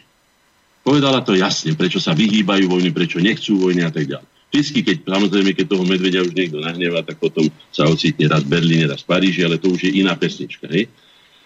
S vedomím, že každá menovaná osobnosť, ako som povedal, si vyžaduje e, svoju samostatnú reláciu. Prosím, aby sa niekoho snáď vynechám, alebo nebudem sa venovať podľa toho, to jakej špecializácie, tak podrobne tej osobnosti, lebo to sa skutočne nedá. Ale chcem pripomenúť tú obrovskú plejádu osobností, ktoré sa skutočne zapísali zlatými písmenami a mierovými, tvorivými písmenami do, do, do e, e ľudskej civilizácie. No.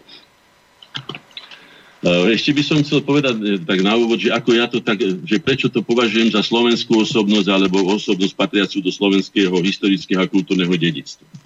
Či už mali slovenský pôvod, narodili sa na Slovensku, alebo kladným spôsobom reprezentovali Slovensko a slovenský národ, pracovali na Slovensku, či v cudzine na prospech Slovenska, či obohatili slovenský národ vedecký či umelecký, bránili záujmy Slovákov ako národa, zaslúžili sa o slovenský národ a jeho štát pozitívnym, kultúrnym spôsobom zviditeľnení Slovákov. Hej?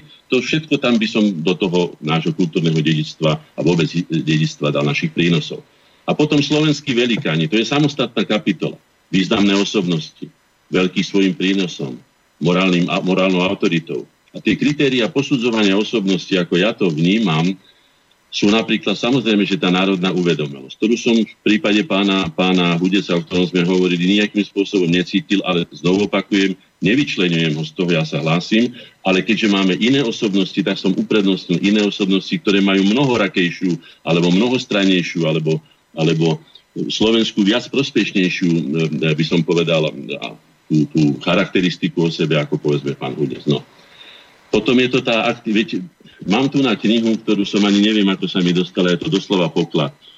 Je to Slovenský národovci do 30. októbra roku 1908. Vydal to pán Michal Slávik.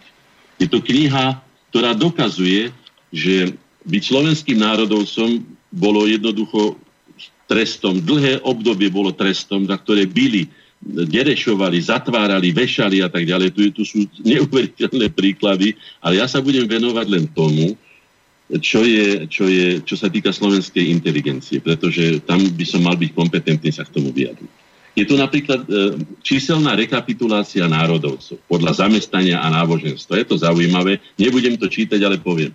Národovky, študenti a študentky, učiteľi a učiteľky, bankoví činovníci a činovníci, kňazi, katechéti, kapláni a tak ďalej, obchodníci, lekári, medici a tak ďalej. Ja som si samozrejme na najvyš všimol teda predovšetkým mojich kolegov, povedzme, povedzme E, akademický sochár. Len jediný akademický sochár do roku 1918, hoci sme mali Štróbla, mali sme viacerí, ktorí budovali Budapešti, e, ja neviem, Fadrus a tak ďalej, ale len jediný sa hlásil a bol to Jan Koniarek, ktorého si možno spomeniete, bol to monumentálny sochár, skutočne mimoriadne talentovaný, slovenský zostal, ktorý vytvoril monument Bernolákovi, tú známu sochu v Trnave, kde Bernolák v takom posede ukazuje ruku a hovorí E, e, tu máte slovo moje o reči vašej. Tam boli vlastne tie začiatky prvého spisovnej slovenčiny, Benolákovčiny. No, tak to je Jan, tak iba jeden jediný sa hlásil. Hej. Zvezdárov to bol doktor Milad Asislav Štefáne, však asi sme ani viac, viac nemali, nemali teda národovcov. A ešte je tu, čo je zaujímavé, dramatickí spisovatelia. Tak je tu samozrejme Pavol Osák Hviezdoslav, keď mu poviem takú zaujímavú príhodu, že keď Pavol Orsak Viezoslav oslavoval, myslím, 50 to bolo, myslím, že to bolo v námestove ešte, alebo už v Kubíne, neviem, vedľajšie, tak samozrejme celá tá, nie že samozrejme, ale celá tá oslava prebiehala v Maďarčine. Všetko bolo v Maďarčine. V Dolnom Kubíne, lebo v námestove, myslím, že to bolo v Dolnom Kubíne. No a je spisovateľ, jeho kolega, e, tiež Slovák a, a tak sa stretli, teda išli si zapáliť do vedľajšej miestnosti a Jege to píše vo svojich spomienkach takto.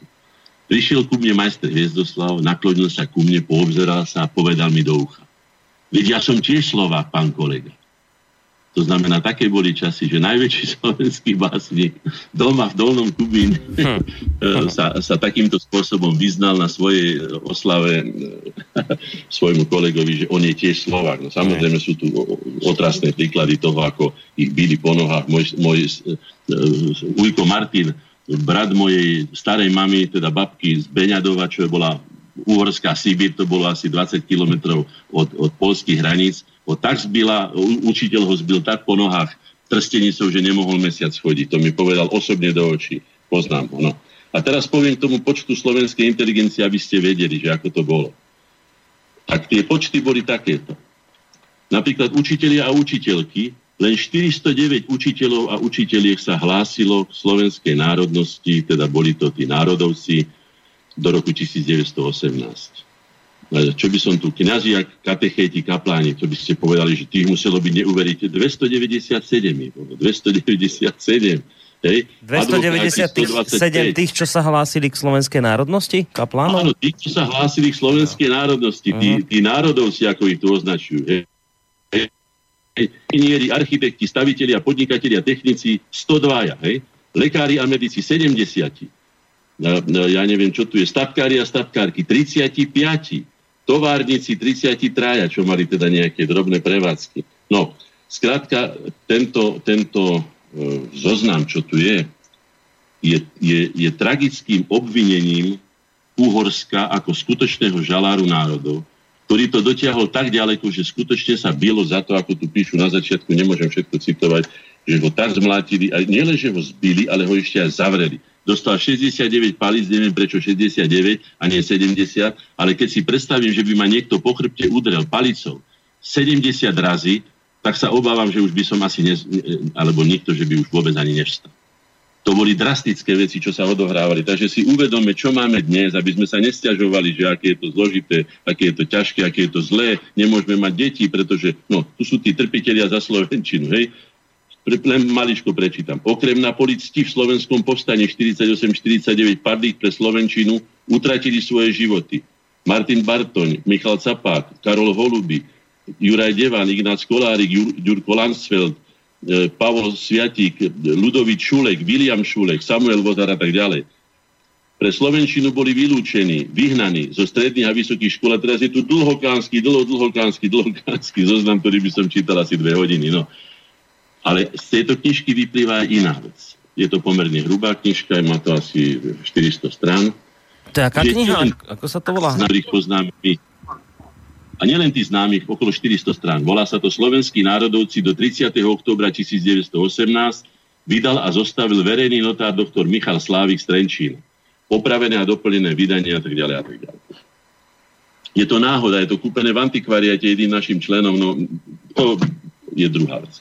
To znamená, že si treba uvedomiť, že nie len tí, tie významné osobnosti, o ktorých budeme hovoriť, ale že aj ten posporitý ľud, tam sú aj sedliaci, obyčajní, želiari a takí skutočne obyčajní ľudia, nestratili svoju identitu a držali tú slovenskosť, tú našu identitu držali a zachránili ju, preniesli ju cez tú dobu temna, preniesli ju k nám. No a ešte tie osobnosti, aby som bol, lebo tým sa budeme venovať najviac. Ja som urobil také stupne. Zvážte, či je to tak alebo on. Poprvé, mám tu knižky, z ktorých som čerpal. Všade je napísané slávni Slováci, slávni priekopníci, slávni, sto slávnych Slovákov. Ja sa spýtam, je dôležité, je dôležité alebo dôležitejšie, či bol niekto slávny, alebo či bol niekto významný. Lebo ako to vidíme dnes na celebritách, určite si to uvedomujete, ja vám to preto pripomínam, aby sme si to uvedomili, že tie celebrity síce môžu byť slávne, ale že by boli významné, že by niečím prospeli slovenskému národu alebo aj svetovému kultúrnemu dedičstvu, o tom silne pochybujem. Takže ja osobne som sa venoval skôr tým významným ako tým slávnym. Medzi tie slávne by som povedzme povedal Paula Negri alebo Paul Newman, ktorí sa nikdy Slovákom nehlásili. Ani, ani ich to nezaujímalo, ale boli veľmi slávni. Hej? A medzi tie významné by som len tak pripomenul povedzme Avrela Stodolu alebo Štefana Boleslava Romana. Tak to boli skutočne významné osobnosti. No. A teraz tým osobnostiam. Tak sú osobnosti podľa mňa na ten ani sú potrebné. Sú dôležité, sú osobnosti kľúčové, potom sú osobnosti rozhodujúce, osobnosti výrazné, osobnosti významné, osobnosti dejinotvorné, osobnosti nenahraditeľné, osobnosti neporovnateľné a potom sú velikáni a nakoniec pre mňa osobne morálne autority. To znamená, že ľudia, ktorí sú nespochybniteľní, ľudia, ktorí čo povedia, to urobia, ľudia, ktorí nie sú schopní klamať, podvázať, ja neviem čo robiť, to sú skutočne výnimočné osobnosti. No a podľa tohto kritéria, ktoré je významne teda veľmi je to veľmi zložité, komplikované. Som sa snažil vybrať tie osobnosti. No. Tak teraz ja som vybral, zobral som si číslo 12, aby sme skončili niekde a mohli niečo urobiť. Tak 12 najvýznamnejších osobností slovenských dejín alebo dejinotvorné subjekty. Poprvé, slovenský národ. Slovenský národ ako tvorca vlastného pôvodného svojského osobitého a neopakovateľného charakteru, jedinečného svojrázu a z toho prirodzene vyplývajúceho systému hodnot a spôsobu života aj vlastnej kultúry a jazyka. Ktorý od svojho vzniku činorodo obohacoval Európu, civil, európsku civilizáciu a ľudstvo svojimi tvorivými prínosami. To považujem za najvýznamnejšiu osobnosť, lebo aj národ je osobnosť, hej, subjekt, hej, slovenský národ. Potom je to generácia samovej ríše, kedy sa prvý raz Slováci, teda naši slovenskí predkovia, pretože to boli Sloveni, tak to boli slovenskí predkovia, nevolali sa síce Slováci, boli to Sloveni, čiže generácia samovej ríše, prvého štátneho útvaru Slovenov. Po tretie, generácia Rastica Rastislava ako tvorcu prvého národného a medzinárodne uznaného štátu Slovákov založeného, teda slovenského štátu, slovenského kráľovstva, keďže štátu Slovenov, na rozvoji vlastnej kultúry, jazyka a tvorivých zdrojov slovenskej spoločnosti a jej zvrchovaného štátu. Potom je to generácia Svetopluka, za ktorého panovania dosiahla staroslovenská, neskôr veľkomoravská ríša najväčší územný aj mocenský rozmach. Je to najznámejší slovenský staroveký alebo stredoveký vláda. Potom je to, a dlho, dlho bola tma, aby sme mohli hovoriť o generácii. Bola to generácia Bernolákovcov. Ako osobnosť. Celá generácia ako osobnosť. Ako jednoliata skupina s jedným programom. Osvietenská generácia prvých kodifikátorov spisovnej Slovenčiny. Osvietenci, ktorých možno porovnať, ako som sa pýtal ľudí, ktorí sa zaoberajú osvietenstvom, že osvietenskú slovenskú generáciu s jej programom aj s jej výkonmi možno porovnať so všetkými inými generáciami osvietencov, aj tých, ktorí žili síce na kráľovských dvoroch, ako tá francúzska alebo iná, ale možno aj je porovnateľná s inými generáciami svojim významom. Potom nasleduje generácia štúrovcov, národnobuditeľská generácia kodifikátorov tej prvotnej formy súčasnej spisovnej Slovenčiny a revolučných zakladateľov Slovenskej národnej rady, ktorá vyhlásila nezávislosť slovenského národa od uhorskej štátnej moci. Bola to obrovská odvaha si viete predstaviť, že tých chlapov bolo zopár. Neboli vycvičení, už sme o tom hovorili špeciálne, ale klobúk dolu. Skutočne pred tými štúrovcami, ktorí sa postavili pre tých cekopierovcov, pre tých profesionálov s tými dielami a so všetkým na tie holé vtedy polia, na tie vršky, kopanice, Mijavsko, Brezovské a boli ochotní aj schopní obetovať svoje vlastné životy. To je skutočne výnimočné. Potom je tu generácia memorandistov, o nich sme hovorili aspoň čiastočne, hovorím, každý by si zastúpil samostatnú sériu relácií, nie jednu, ktorá vytvorila prvý reálny politický program pre slovenský národ a založila prvú slovenskú politickú stranu. Vieme, že 10 rokov na to, v roku 1871 bola založená najstaršia slovenská národná strana. Dnes, musím to smutne povedať, významne hanobená svojimi vlastnými predstaviteľmi Slovenská národná strana. Ale s minulosťou skutočne teda bohatou a, a vzácnou.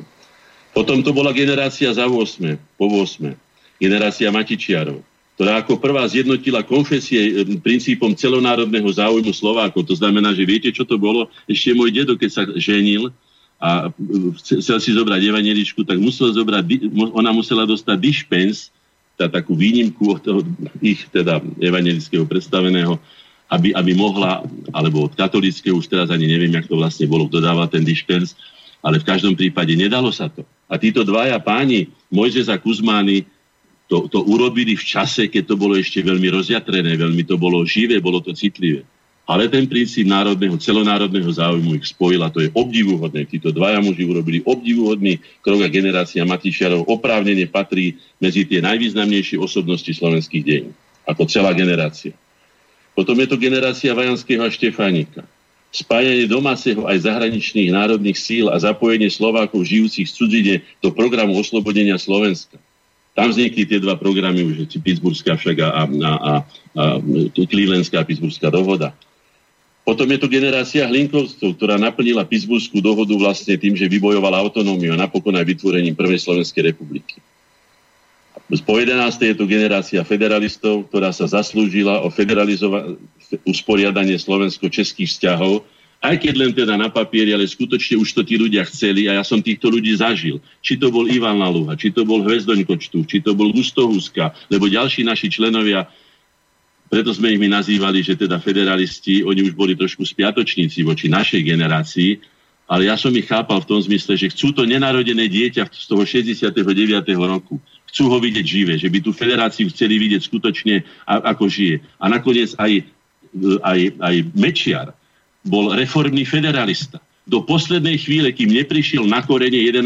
septembra 1991, tu sa odohralo, tuto na tomto mieste, z ktorého vysielam, tá premena Šavla na Pavla, keď tu prijal samozrejme po dlhej a búrlivej diskusii, už som o tom aj písal v novinách, je to skutočne, tak máme na to svetkov, sú o tom zápisnice, nás presviečal, že jedine vo federácii, inak sa to nedá v reformovanej federácii, reálnej federácii, spravodlivej federácii, neviem ako všelijak to nazývali, bolo mu skutočne ťažko ustúpiť, ale tu pod ťarchou argumentov, že je tu čas, ktorý dozrel na to, aby slovenský národ prevzal plnú zodpovednosť za svoj osud že má dostatok právnikov, lekárov, inžinierov, má dostatok inteligencie, je dostatočne zrelý na to, ako, ako sa aj ukázalo a ukázalo sa aj napriek tomu kritickému, čo som mnoho razy povedal, predsa len vidíme, že o, to, o toľko horší od tých Čechov, ani od tých Maďarov, ani od tých Poliakov, len tých blízkych susedov hovoríme. Nie sme, skutočne sme zvládli, zvládli ten obrovský tlak toho cudzieho kapitálu a tú, tú pripravovanú vlastne by som to nazval, to pripravované vykradnutie všetkých týchto štátov, ktoré sa mali transformovať a nakoniec sa deformovali. Ale to je samostatná kapitola, to by som teda naťahol. No a poslednou generáciou, ak dovolíte, by som si trúfol povedať, že je generácia slovenskej zvrchovanosti. To je naša generácia, ktorá obnovila slovenskú štátnu samostatnosť a medzinárodnú právnu subjektivitu slovenského národa ako nezastupiteľného tvorcu vlastných dejín a vlastnej kultúry. Toto som ja osobne z tých kolektívnych osobností vybral týchto 12. Isté, že možno o tom polemizovať, mm. bol by som rád, keby to ktokoľvek doplnil, nech by bolo 25 aj 84, veľmi rád to príjmem. Nebudem sa s nikým o tom vadiť, ale tieto považujem za, za dôležité. No. Potom dejinotvorné udalosti Slovákov. Čo boli tie dejinotvorné udalosti? Čo, čo, kde sa lámal? Kde, kde boli kľúčové udalosti? No predovšetkým to, čo som už hovoril, Samová ríša kde sme si uvedomili, že ak sa nedáme dohromady, tak nás zožerú naši susedia, tie výsadky Ázie nás jednoducho rozmelnia, zničia a zanikneme. Takže už v tom 7. storočí 623 tá samová ríša, ako, ako teda e, prvý štátny útvar našich predkov. Potom vytvorenie toho slovenského kniežastva, Pribinovo kniežastvo. Idem postupne. Rastislavovo kráľovstvo, Svetopluková ríša, potom dlho, dlho, ako som už povedal, temno, potom osvietenci, potom temne prišlo to svetlo rozumu, svetlo, ale aj lásky k vlastnému národu, hlbokého vzťahu, Bernolákovská generácia, kodifikácia Slovenčiny, Štúrovci, Hatalová kodifikácia, prvý politický program, memorandisti, potom vytvorenie Matice Slovenskej. Toto sú všetko významné udalosti slovenských dejín, ktoré patria do zlatého fondu našich dejín a ktoré by sme si nemali nechať vziať vytvorenie Clevelandskej Pittsburghskej dohody, vytvorenie prvej Československej republiky. Napriek tomu, že sme k tomu boli kritickí, aj k tomu, čo sa odohrávalo v tých vzťahoch Slovákov a Čechov, a najmä Čechov a Slovákov v Prvej republike, musíme povedať, že bola, že bola vykúpením aj pre nás, ale aj pre Čechov z toho objatia z jednej strany germánskeho, z druhej strany teda maďarského, kde by sme boli asi veľmi ťažko odolávali ďalšie by som povedal, tie tlaky, ktoré na nás boli vyvíjane. Potom vytvorenie Prvej Slovenskej republiky a obnovenie Slovenskej štátnej samostatnosti, to je tých 12 bodov. No a mám tu jednu veľmi zaujímavú vec, ktorú možno si málo kto všimne. Mám tu nádhernú knihu pána, pána Vojtecha Števíka a Ludmily Števíkovej Obec svetových prvenstiev. My, ktorí sme sa nazývali Venedi, Vinidi, Vendovia, Vinidovia, Venécia, nakoniec vieme veľmi dobre Staroitália, Slavianska, čo písal Kolár ešte o tom, ako sme mali ešte do 19. storočia kmene hovoriace slovensky tam po Apeninách a tak ďalej. Vened, Vinden, Vendiš, Vendiš a tak ďalej. Tak aj tá známa Vinčachta, dneska Šťavnické bane, bola pôvodne nazývaná slovenskou Vindenšachta, teda slovenskou baňou. Pretože Vinčachta, ako to prekladali, že veterná šachta, alebo čo, to sú nezmysly, hej Jednoducho dokazujú to aj vykopávky, aj zápisy. No a táto obec svetových prvenstiev, o ktorých neviem, obec svetových prvenstiev, čo, čo málo kto vie, preto som to vyťahol. A teraz citujem, tu sa uskutočnila teda vo slovenskej bani, v Inčachte, v Indišachte, dneska v šťavnických baniach, tu sa, Piargu, tu sa uskutočnila prvýkrát na celom svete komplexná mechanizácia banských pohonov, opretá vodné čerpacie diela, kde sa podielali helovci, podiela sa tam mykovíny, E, jazera okolo, kde voda začala pracovať na odvodňovaní baní. U nás prvýkrát sa budovali všetky vysokoprodukčné ťažiarské šachty, huty, skúšobne, laboratória. Tie sú konštruované nové typy upravárenských zariadení. Potom tu sa prvý raz na svete použil nepretržite pracujúci nárazové splavy, ktoré predstavovali prvý e, krok ku kontinentálnej prevádzke, ku kontinuálnej prevádzke upravárenských procesov. Tu sa zaviedla prvá dokonalejšia ventilácia banských systémov. Tu sa prvý raz roku 1627 použil strelný prach. Na Vinšachte vznikla roku 1836 prvá tovarená výrobu ťažných ocelových hlá na svete. No, tu na vo Vinšachte roku 1715 viedol Matej Kornel Hell odbornú a praxou spojenú prípravu banického dorastu a tak ďalej. No, nebudem to ďalej čítať, ale odporúčam, ak sa k tej knižke dostáte, obec svetových prvenstiev, aby sme si uvedomili, že aj taká dnes už len ako predmestie Šťavnice, e, malá obec Šťavnické bane, Slovenská baňa pôvodne, bola obcov svetových, svetových prvenstiev, že sme teda skutočne zasiahli do svetového vývoja, len žiaľ, nie pod vlastným menom, pretože nás nemal kto veľmi ako propagovať. Neviem, dáte nejakú pesničku, alebo idem no, ďalej? No, práve som nad tým rozmýšľal, ale keď ste taký rozbehnutý, tak som vás až tak veľmi nechcel prerušať, ale dobre, že ste... Tu materiál. Dobre, že to, ale dobre, že to navrhujete. Dáme si opäť e, takú kratšiu hudobnú prestávku a po nej prečítame aj nejaké maily, ktoré zase prišli a potom budete pokračovať ďalej v týchto významných menách a udalostiach. Takže poďme si teraz trošku hudobne oddychnúť.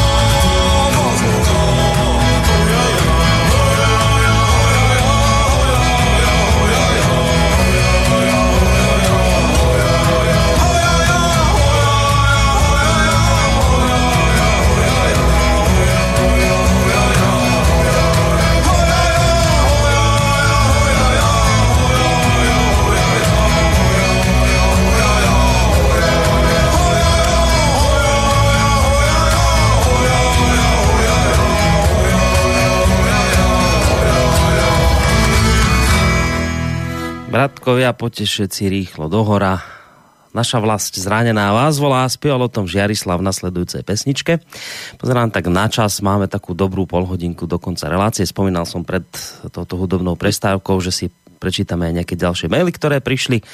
Začnem tým od Andrea z Banskej Bystrice. Pekný večer. Pán Hornáček spomínal, že sa Dobre. E, prejavenie národniarstva, že za prejavenie národniarstva sme trpeli aj v minulosti. Chcel by som sa opýtať, v čom je podľa neho dnes doba iná v súvislosti s novodobými inkvizítormi, ktorí z každého dnes národne cítiaceho človeka urobia fašistu.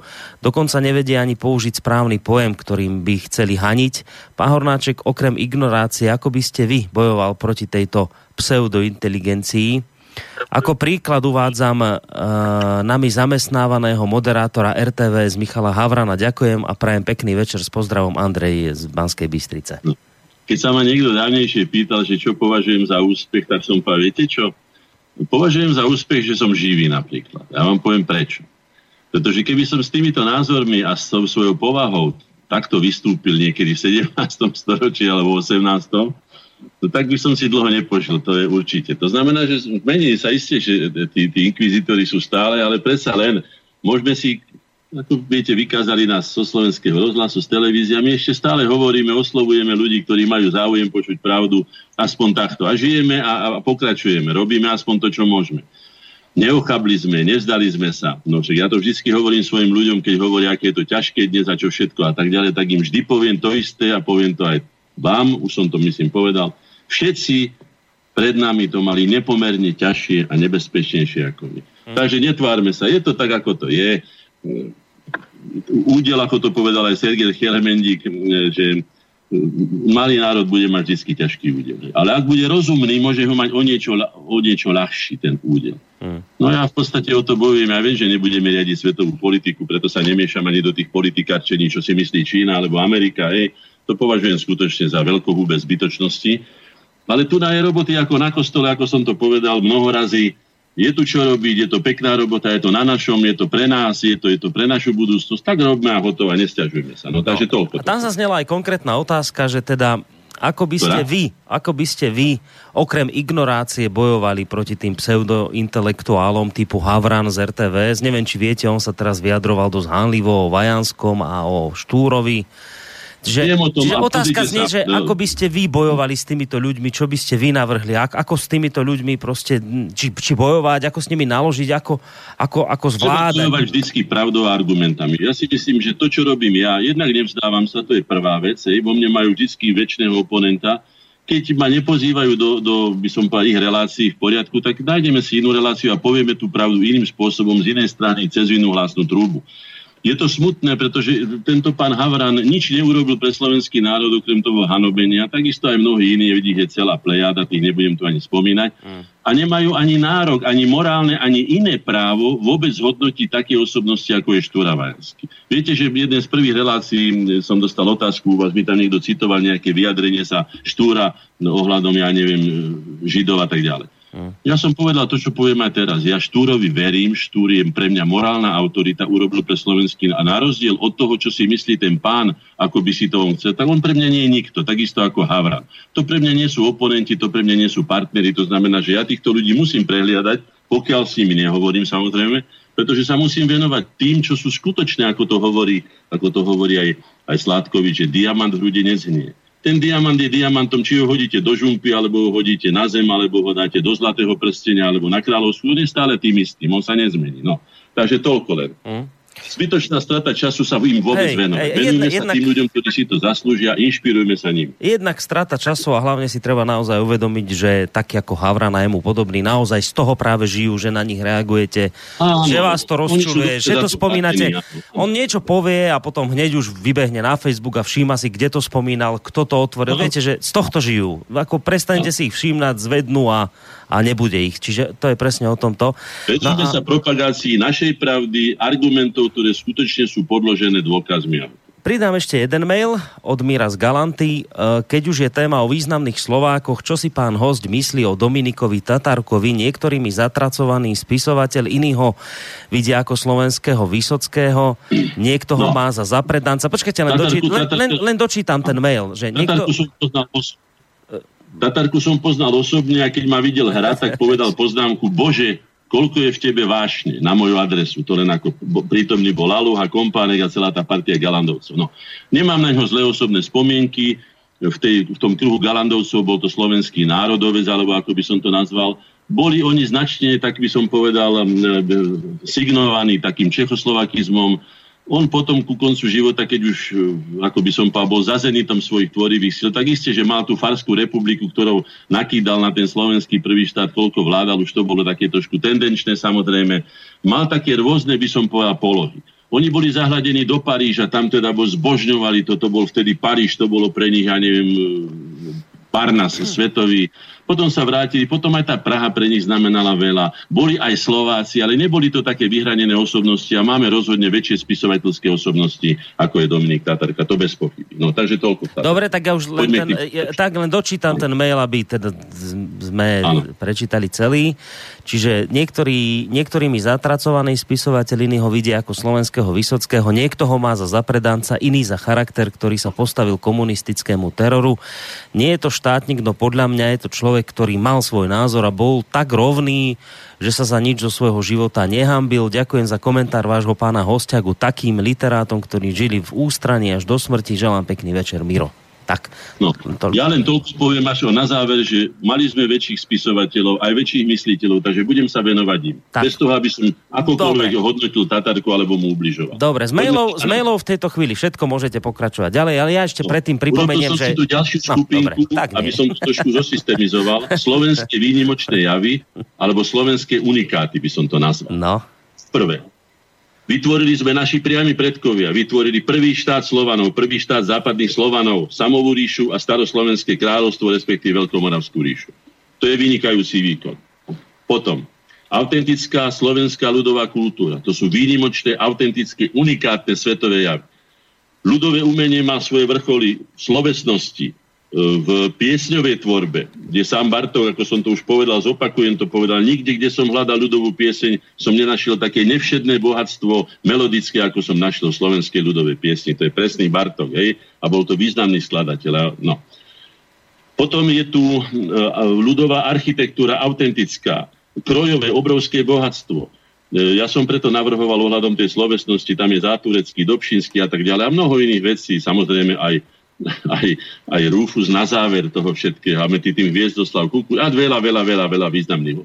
Urobiť tú slovenskú Bibliu. Toho by sa mal chopiť spisovatelia, jazykovedný ústav, alebo teda historický ústav, slavist. Neviem, čo všetko by sa, celá akadémia by sa mala a vytvoriť slovenskú Bibliu a dať ju slovenskému národu zadarmo a povedať mu, toto je, tvoja, toto je tvoja tvár, toto je tvoja duša, toto je tvoje dielo, ktorým si prispel na civilizáciu Európy a sveta.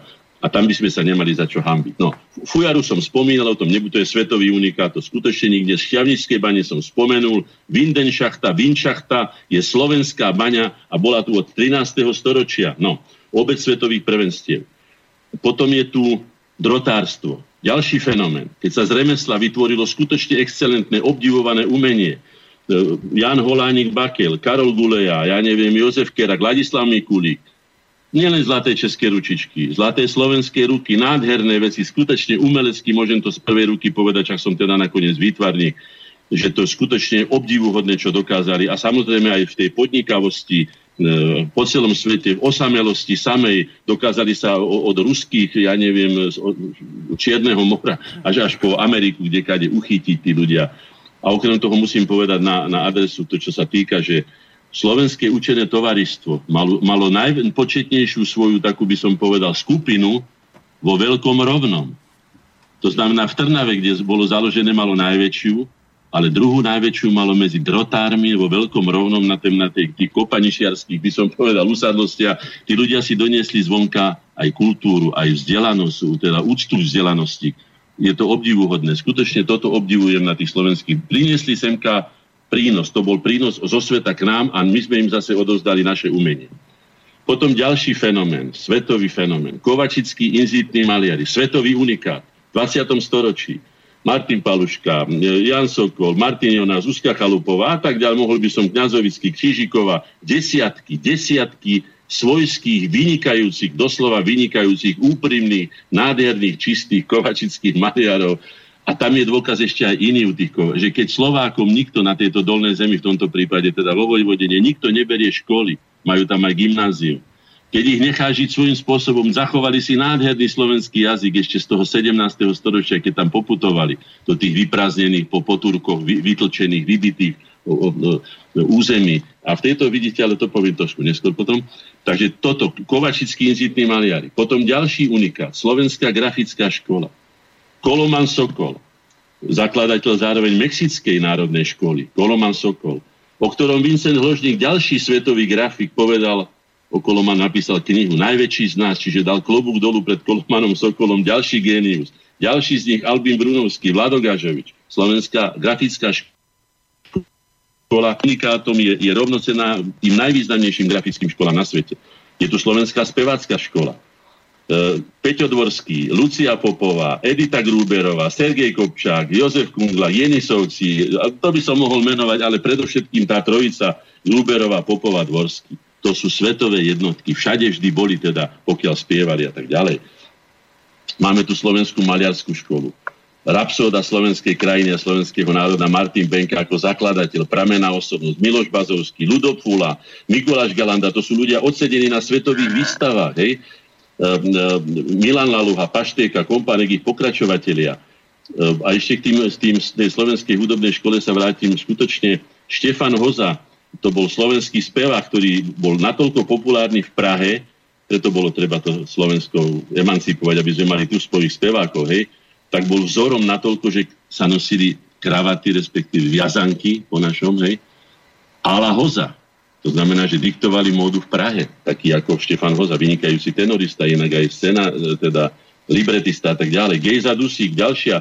Potom Karol Duchoň, hej, Karol Duchoň, to je svetový hlas populárny, môžeme si potom dať, ak nájdete tam tie známe v dolinách, lebo to je nádherné, to sa dá počúvať skoro každý deň. Ďalší z veľkých z týchto uh, slovenskej uh, hudobnej školy, Bohdan Varchal a Slovenský komorný orchester, svetový unikát, tak ako oni nahrali barokové skladby, najmä teda Vivaldiho a ďalší, nikto to nevie zopakovať. Máme tu na súčasnosti Dalibora Karvaja, chlapca, o ktorom som hovoril, ktorému sme my korene kúpili prvé husle trojštvrťové, potom sme mu dali urobiť celé husle, vyhlásnimi svetovú súťaž, hej, a tak ďalej. Maliarskú školu som hovorila. Teraz ešte poviem ďalšiu vec. Slovenská vodohospodárska škola.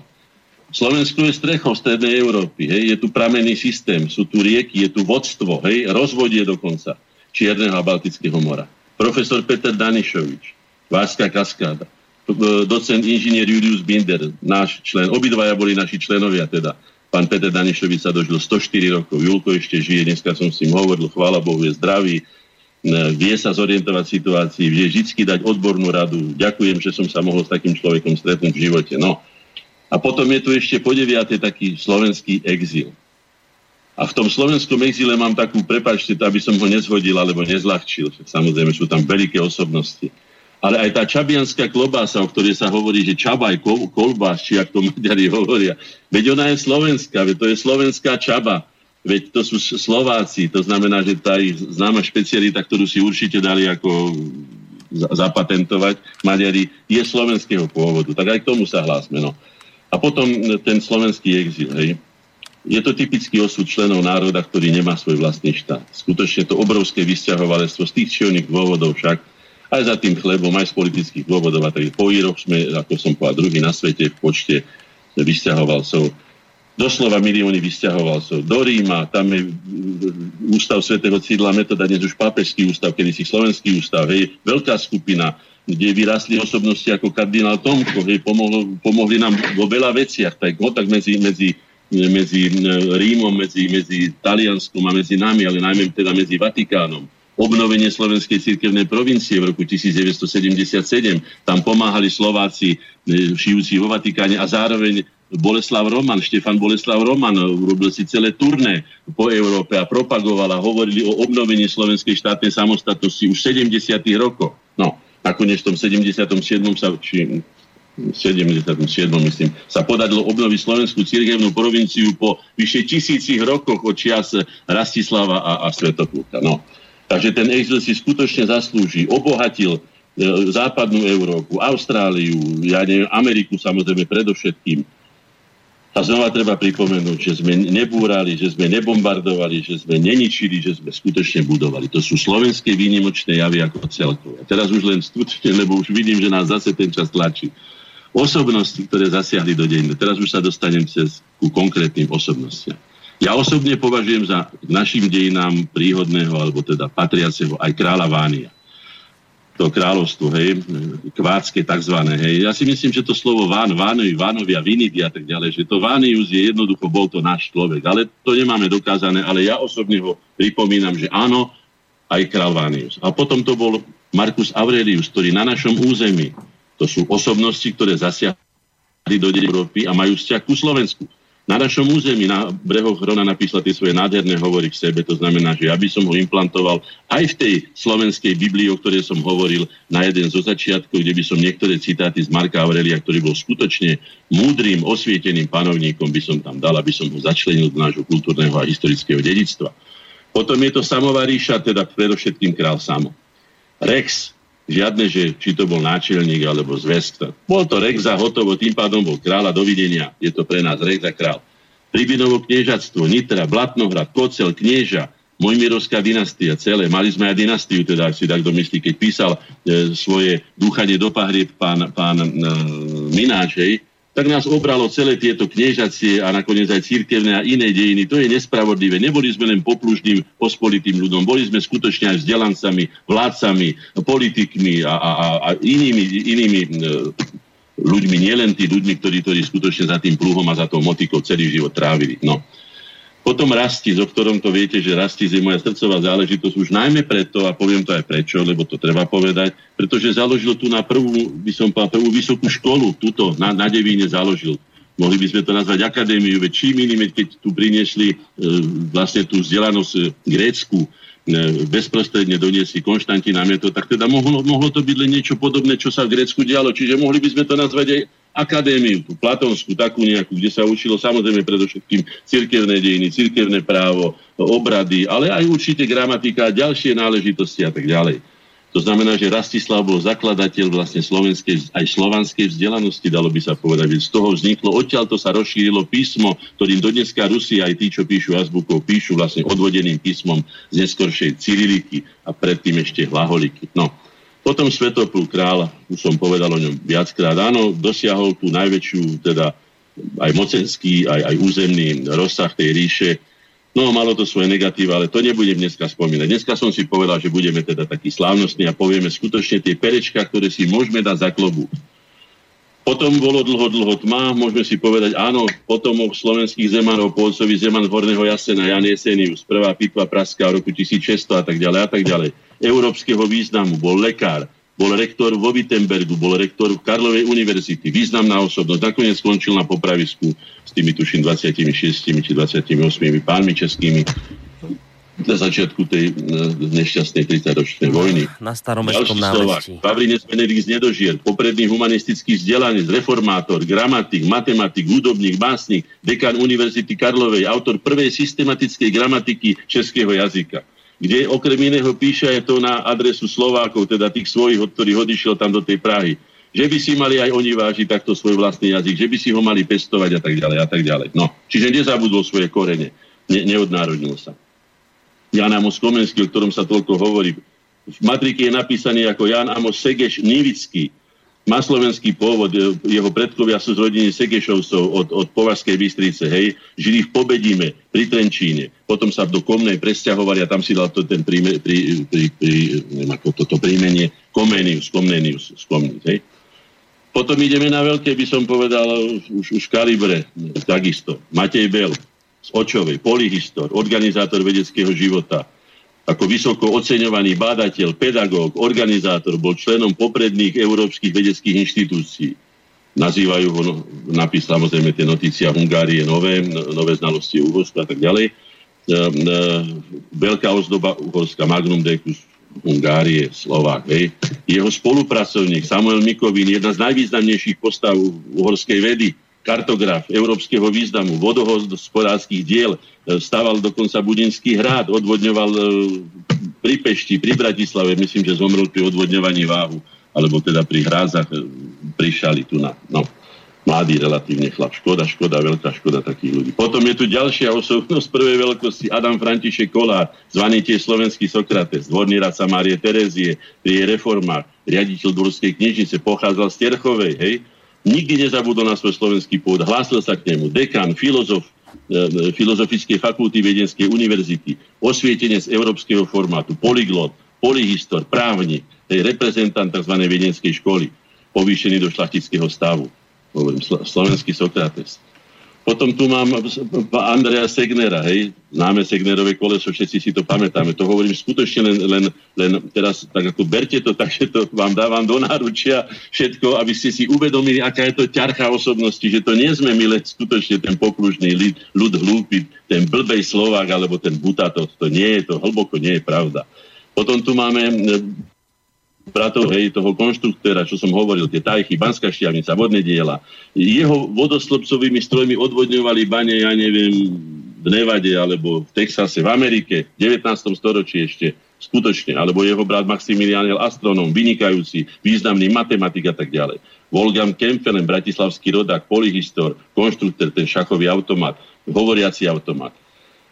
Samuel Tešedík, jedna z najrozvinutejších alebo áno, najrozvinutejších osvietenských osobností, národohospodár, skutočne zakladateľ prvej praktickej polnohospodárskej školy v Uhorsku aj na svete, Gregor Berzevici, Jozef Dekret Matejovie, Juraj Fandli, to je celá generácia, tu som už to povedal a zopakujem to, že slovenská generácia slovenských osvietencov je porovnateľná so všetkými generáciami iných národov osvietencov celé Európy.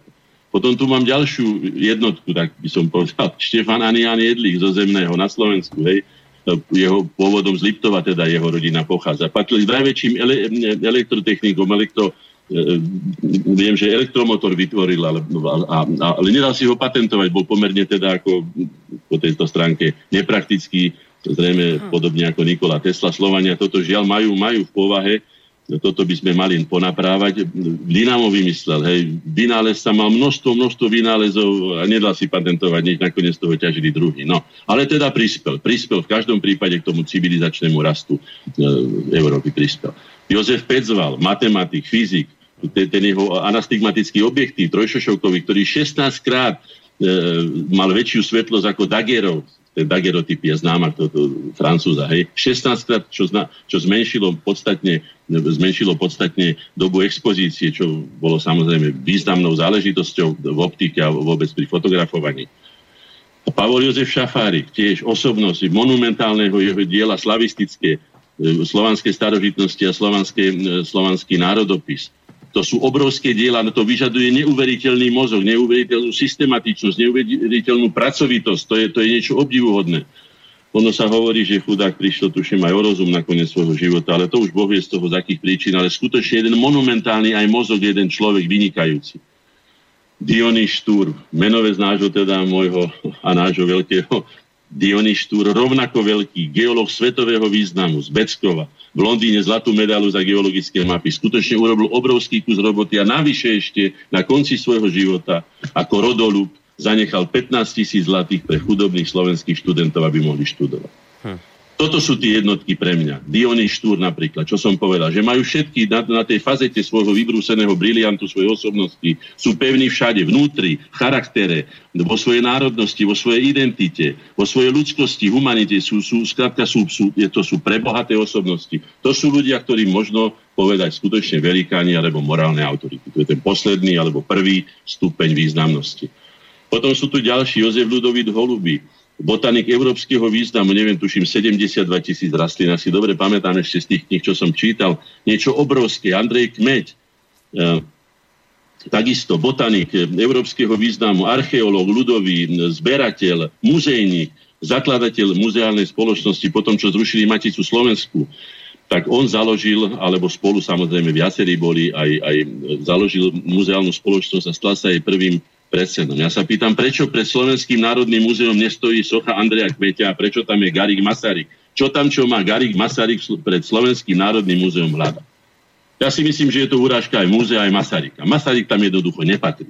No. Nič zlom, ale jednoducho tam nepatrí. Tam patrí ten, ktorý založil Slovenskú muzeálnu spoločnosť. Bojovali sme na to, nevyhrali sme, nenašli sme tu na Bratislave dostatok Slovákov, ktorí by si uvedomili hodnotu tohto skromného, drobného, chodlavého muža, ktorý urobil obrovský kus roboty. Obrovský kus roboty. Andrej Kmeď Jan Bahil, vynálezca a konštruktor vrtulníka, by ste povedali, kde sa už len tí Slováci, ktorí sa len okolo tej motiky a okolo toho statku, hmm. okolo tých oviec motali podľa teda mnohých vysvetlení e, našich dejín a tak ďalej, kde sa len dostali k konštrukcii vrtulníka.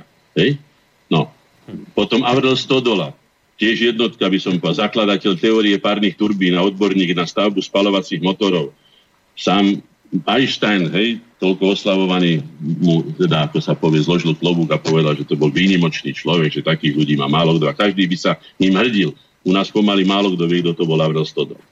No dobre, Jozef Murgaš, priekopník radiotelegrafie, hej, už pred Markonim dosiahol skutočne významné úspechy, nož ale nemal takú podporu ako Talian Marconi, nemal také zázemie, Jednoducho je to tak, ako to je. Vyše 80 patentov, ale keď prišiel okrem toho ešte aj tento Murgaš, vyzbieral 1 milión dolárov.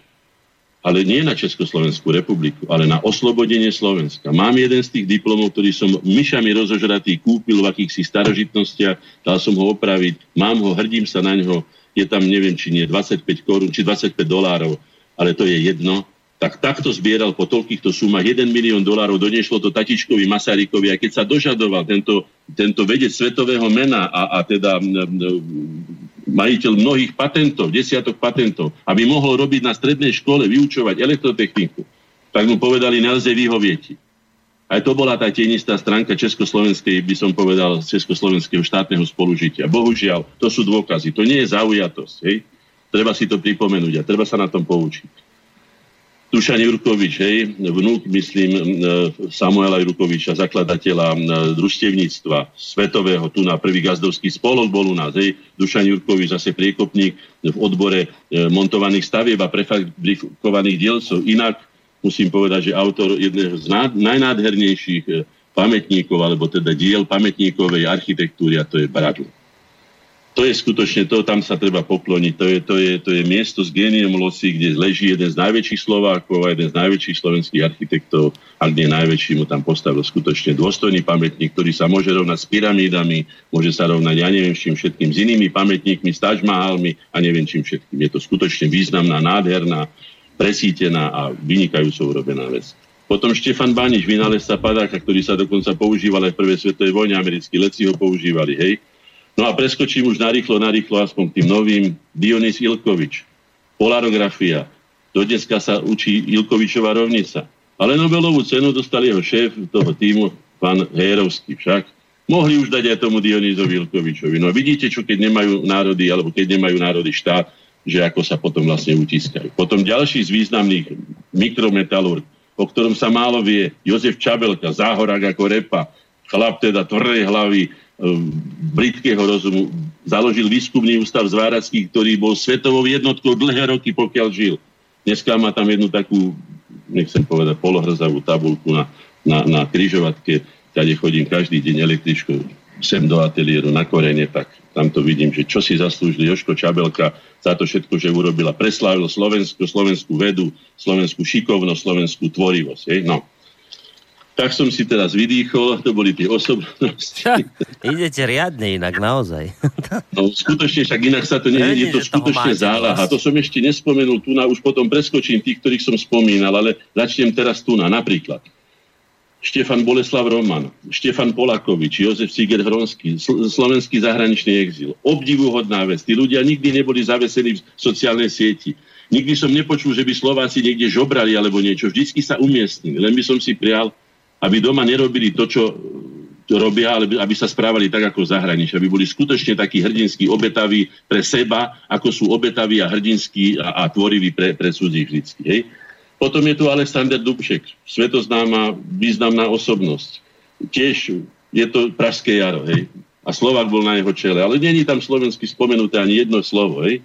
Jozef kardinál Tomko, Jan Chryzostom Korec, Eugen Suchoň, Jan Cikel, Andy Warhol, Ondrej Nepela, osobne som ho poznal, je to môj spolužiak. Ondrík je môj spolužiak, spolu sme chodili do prvej triedy až po 18. rok na SVŠ metodovú. Dobrý chlapec, vynikajúci. My keď sme prichádzali do školy o 8 hodine na 8 hodinu, Ondrik už má za sebou 2 hodiny tréningu. Nikdy veľmi nebol družný, musím povedať, že ani nemal z čoho byť, pretože bol vždy vyčerpaný. Videli sme to na ňom. No. Potom je tu na výločnoj Popluhár, Zurila. Ja som sa Popluhárovi ešte osobne poďakoval, som ho zažil za to, že som mu povedal pán Popluhár. Ja keď som ako chlapec chodieval na fotbal a vy ste tam hrali, ja som si na vás najviac cenil to, že nikdy ste nikoho nekopli. Nikdy ste nerobili zo seba šaša. Keď ste dali aj gól, alebo keď ste zabránili, keď ste niečo skutočne výnimočné, považovali ste to za samozrejme, chlapsky ste to niesli. Boli ste pre mňa skrátka veľkým príkladom. Vlado Zurila to isté, ja som tam teda býval na Kalinčiakovi, to bolo blízko týchto. Potom ďalšie hviezdy prvého formátu svetových operných scén, Lucia Popova. Mám tu, samozrejme spomínal som už ďalších, mám tu jednu zaujímavú postavu, Vojtecha Zamarovského. Podľa Vojtecha Zamarovského sa v Grécku učia dejiny. Jeho grécky zázrak je tam učebnou pomockou pre dejiny ich vlastných.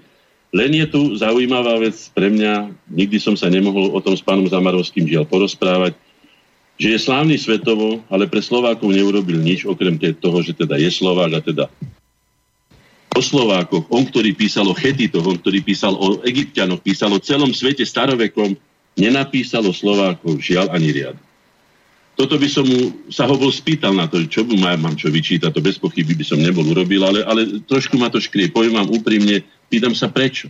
Veď my máme rovnako bohaté dejiny, ako majú iné národy, len ich treba odokryť. Tak ako ich odokrývali iné národy, musíme ich odokrývať my. Zo spisovateľov Jan Holý, nazývaný slovenský Homer. Kto prečítal si a kto pozná Holého diela, musí uznať, že to je básnik svetovej triedy. Janko Král uznávaný v celom svete ako jeden fantastický, doslova by som povedal, unikátny človek v obrazotvornosti, skutočný baladik, Andrej Sládkovič, Detvan, Marina, to nebudem ani Viezdoslav, mysliteľ, filozof, eh, geniál básnik, Martin Kukučín, Urban, ľudskosť, dramatičnosť, Cigerhronský, František Hečko, neviem, kto napísal lepšiu knihu o vinohradníctve, teda respektíve o vinárstve alebo vinohradníckom kraji, ako napísal Hečko v Červenom víne. Lacko Ťažký a Milan Rúfu sú naši členovia, no tak to sa len trošku pochválim, že naši zakladajúci členovia Milan Rufus, myslím, že najprekladanejší slovenský básnik, vôbec eh, známy po celom svete. Ako sa hovorí, unikla mu tá Nobelová cena. Znovu poviem len prečo a neberte to ten nejako osobne, alebo že len preto, že nemal dostatočný tlak, pretože nemáme ešte dostatočnú autoritu ako štát, alebo on si tú Nobelovú cenu aj ako humanista, aj ako mysliteľ, aj ako básnik, či pre deti, či pri dospelých skutočne zaslúžil. No. No, čo tu mám ešte? No už toho veľa nemôžete mať, lebo pomaly končíme. Teda, ja verím, že toho máte dosť, ale... Ja zo Slavarovniaka, hej, Pauču, Furdeka, Fugu, Gešaja, no skrátka, mám tu toho skutočne veľa. A teraz sa dostávame do toho, ešte no vidíte koľko, už ani nemôžem povedať. Mám tu Slováci na Evereste. Slováci, aby preslávili slovenský národ, aby ho zapísali do tých významných análov aj v tejto oblasti. Štyria z nich zahynuli na, na Evereste, urobili nádherné výstupy, dokonca e, ten, čo tam zahynul, e, Jaškov, Jaškov výstup je považovaný za jeden z najťažších výstupov, najťažších z celej svetovej histórii lezectva. Zahynuli tam Becík, Božík, Jaško, Just, Juzek Psotka. A dokonca na tej výprave, o ktorej hovorím, kde nezahynuli síce Vlado Ondruž, náš člen kameraman, bol prezident, čiže člen koreňov, Vlado Ondruž bol na Evereste, aj tam dali tú zastavku, aj Slovensku, aj HZDS, tedy bola z toho úžasná aféra, zbytočná. A teraz poslednú na záver, lebo už vidím, že sa nám to všetko blíži, hej, tak tomu. Uh, svet si pamätá len výťazov. Preto sú dejiny také, aké sú. Múdrosť si pamätá každé poučenie ako zdroj ďalšieho rastu k vyššej úrovni s dokonaľovaním sa. Preto možno nemáš taký význam pamätať si mená, miesta, dátumy, ako má kľúčový a rozhodujúci význam poučiť sa a zmúdieť zo všetkého, čo nám tento osobnostný rad umožňuje. Osobnostný, osobný aj národný. Napríklad aj dejiny ako osobne prežitá národná aj všeludská skúsenosť toto by mohol byť záver toho, ale už som nestihol to o tej zdravej spoločnosti, lebo to je samostatná kapitola. No, však nakoniec nie je všetkým dňom koniec a môžeme v nejakom takom voľnom tempe pokračovať. Možno aj v tejto téme o mesiac, keď opäť bude relácia Slovenské korene. Ja, ja... zopakujem ešte tu ten záver, prosím, zapamätajte si to, že áno, Svet si pamätá len víťazov, ale múdrosť si pamätá každé poučenie. Použme sa aj my na tomto a zmúdrime konečne, pretože jedinou šancou pre národ našej početnosti, na kryžovatke kultúr, civilizácií, obchodných ciest, na bojsku Európy je skutočne byť múdrym, čo najmúdrejším, aby sme tu mohli ďalej budovať ten svoj sen o živote a konečne ho naplniť dôstojne a čestne. No ja vám, pán Hornáček, naozaj veľmi pekne ďakujem, lebo je vidieť, že ste si prípravu na dnešnú reláciu fakt urobili veľmi poctivo. A aj po tom, čo ste tu vlastne dnes povedali, verím, že mnohí ľudia môžu aj po týchto dvoch hodinách e, byť celkom hrdí na to, čo sa tu podarilo ich krajanom v minulosti a vlastne dodnes darí mnohým. Takže za toto všetko veľmi pekne ďakujem, majte sa pekne do počutia. Ďakujem aj ja, všetko dobré a teším sa na budúce. Do počutia, tak na budúce znamená o mesiac z relácie Slovenské korene, to bol teda William Hornáček, predseda Združení Slovenskej inteligencie Korenia Slovakia Plus a spolu s ním vám ešte pokiaľ možno pekný zvyšok večera praje Boris Koroni.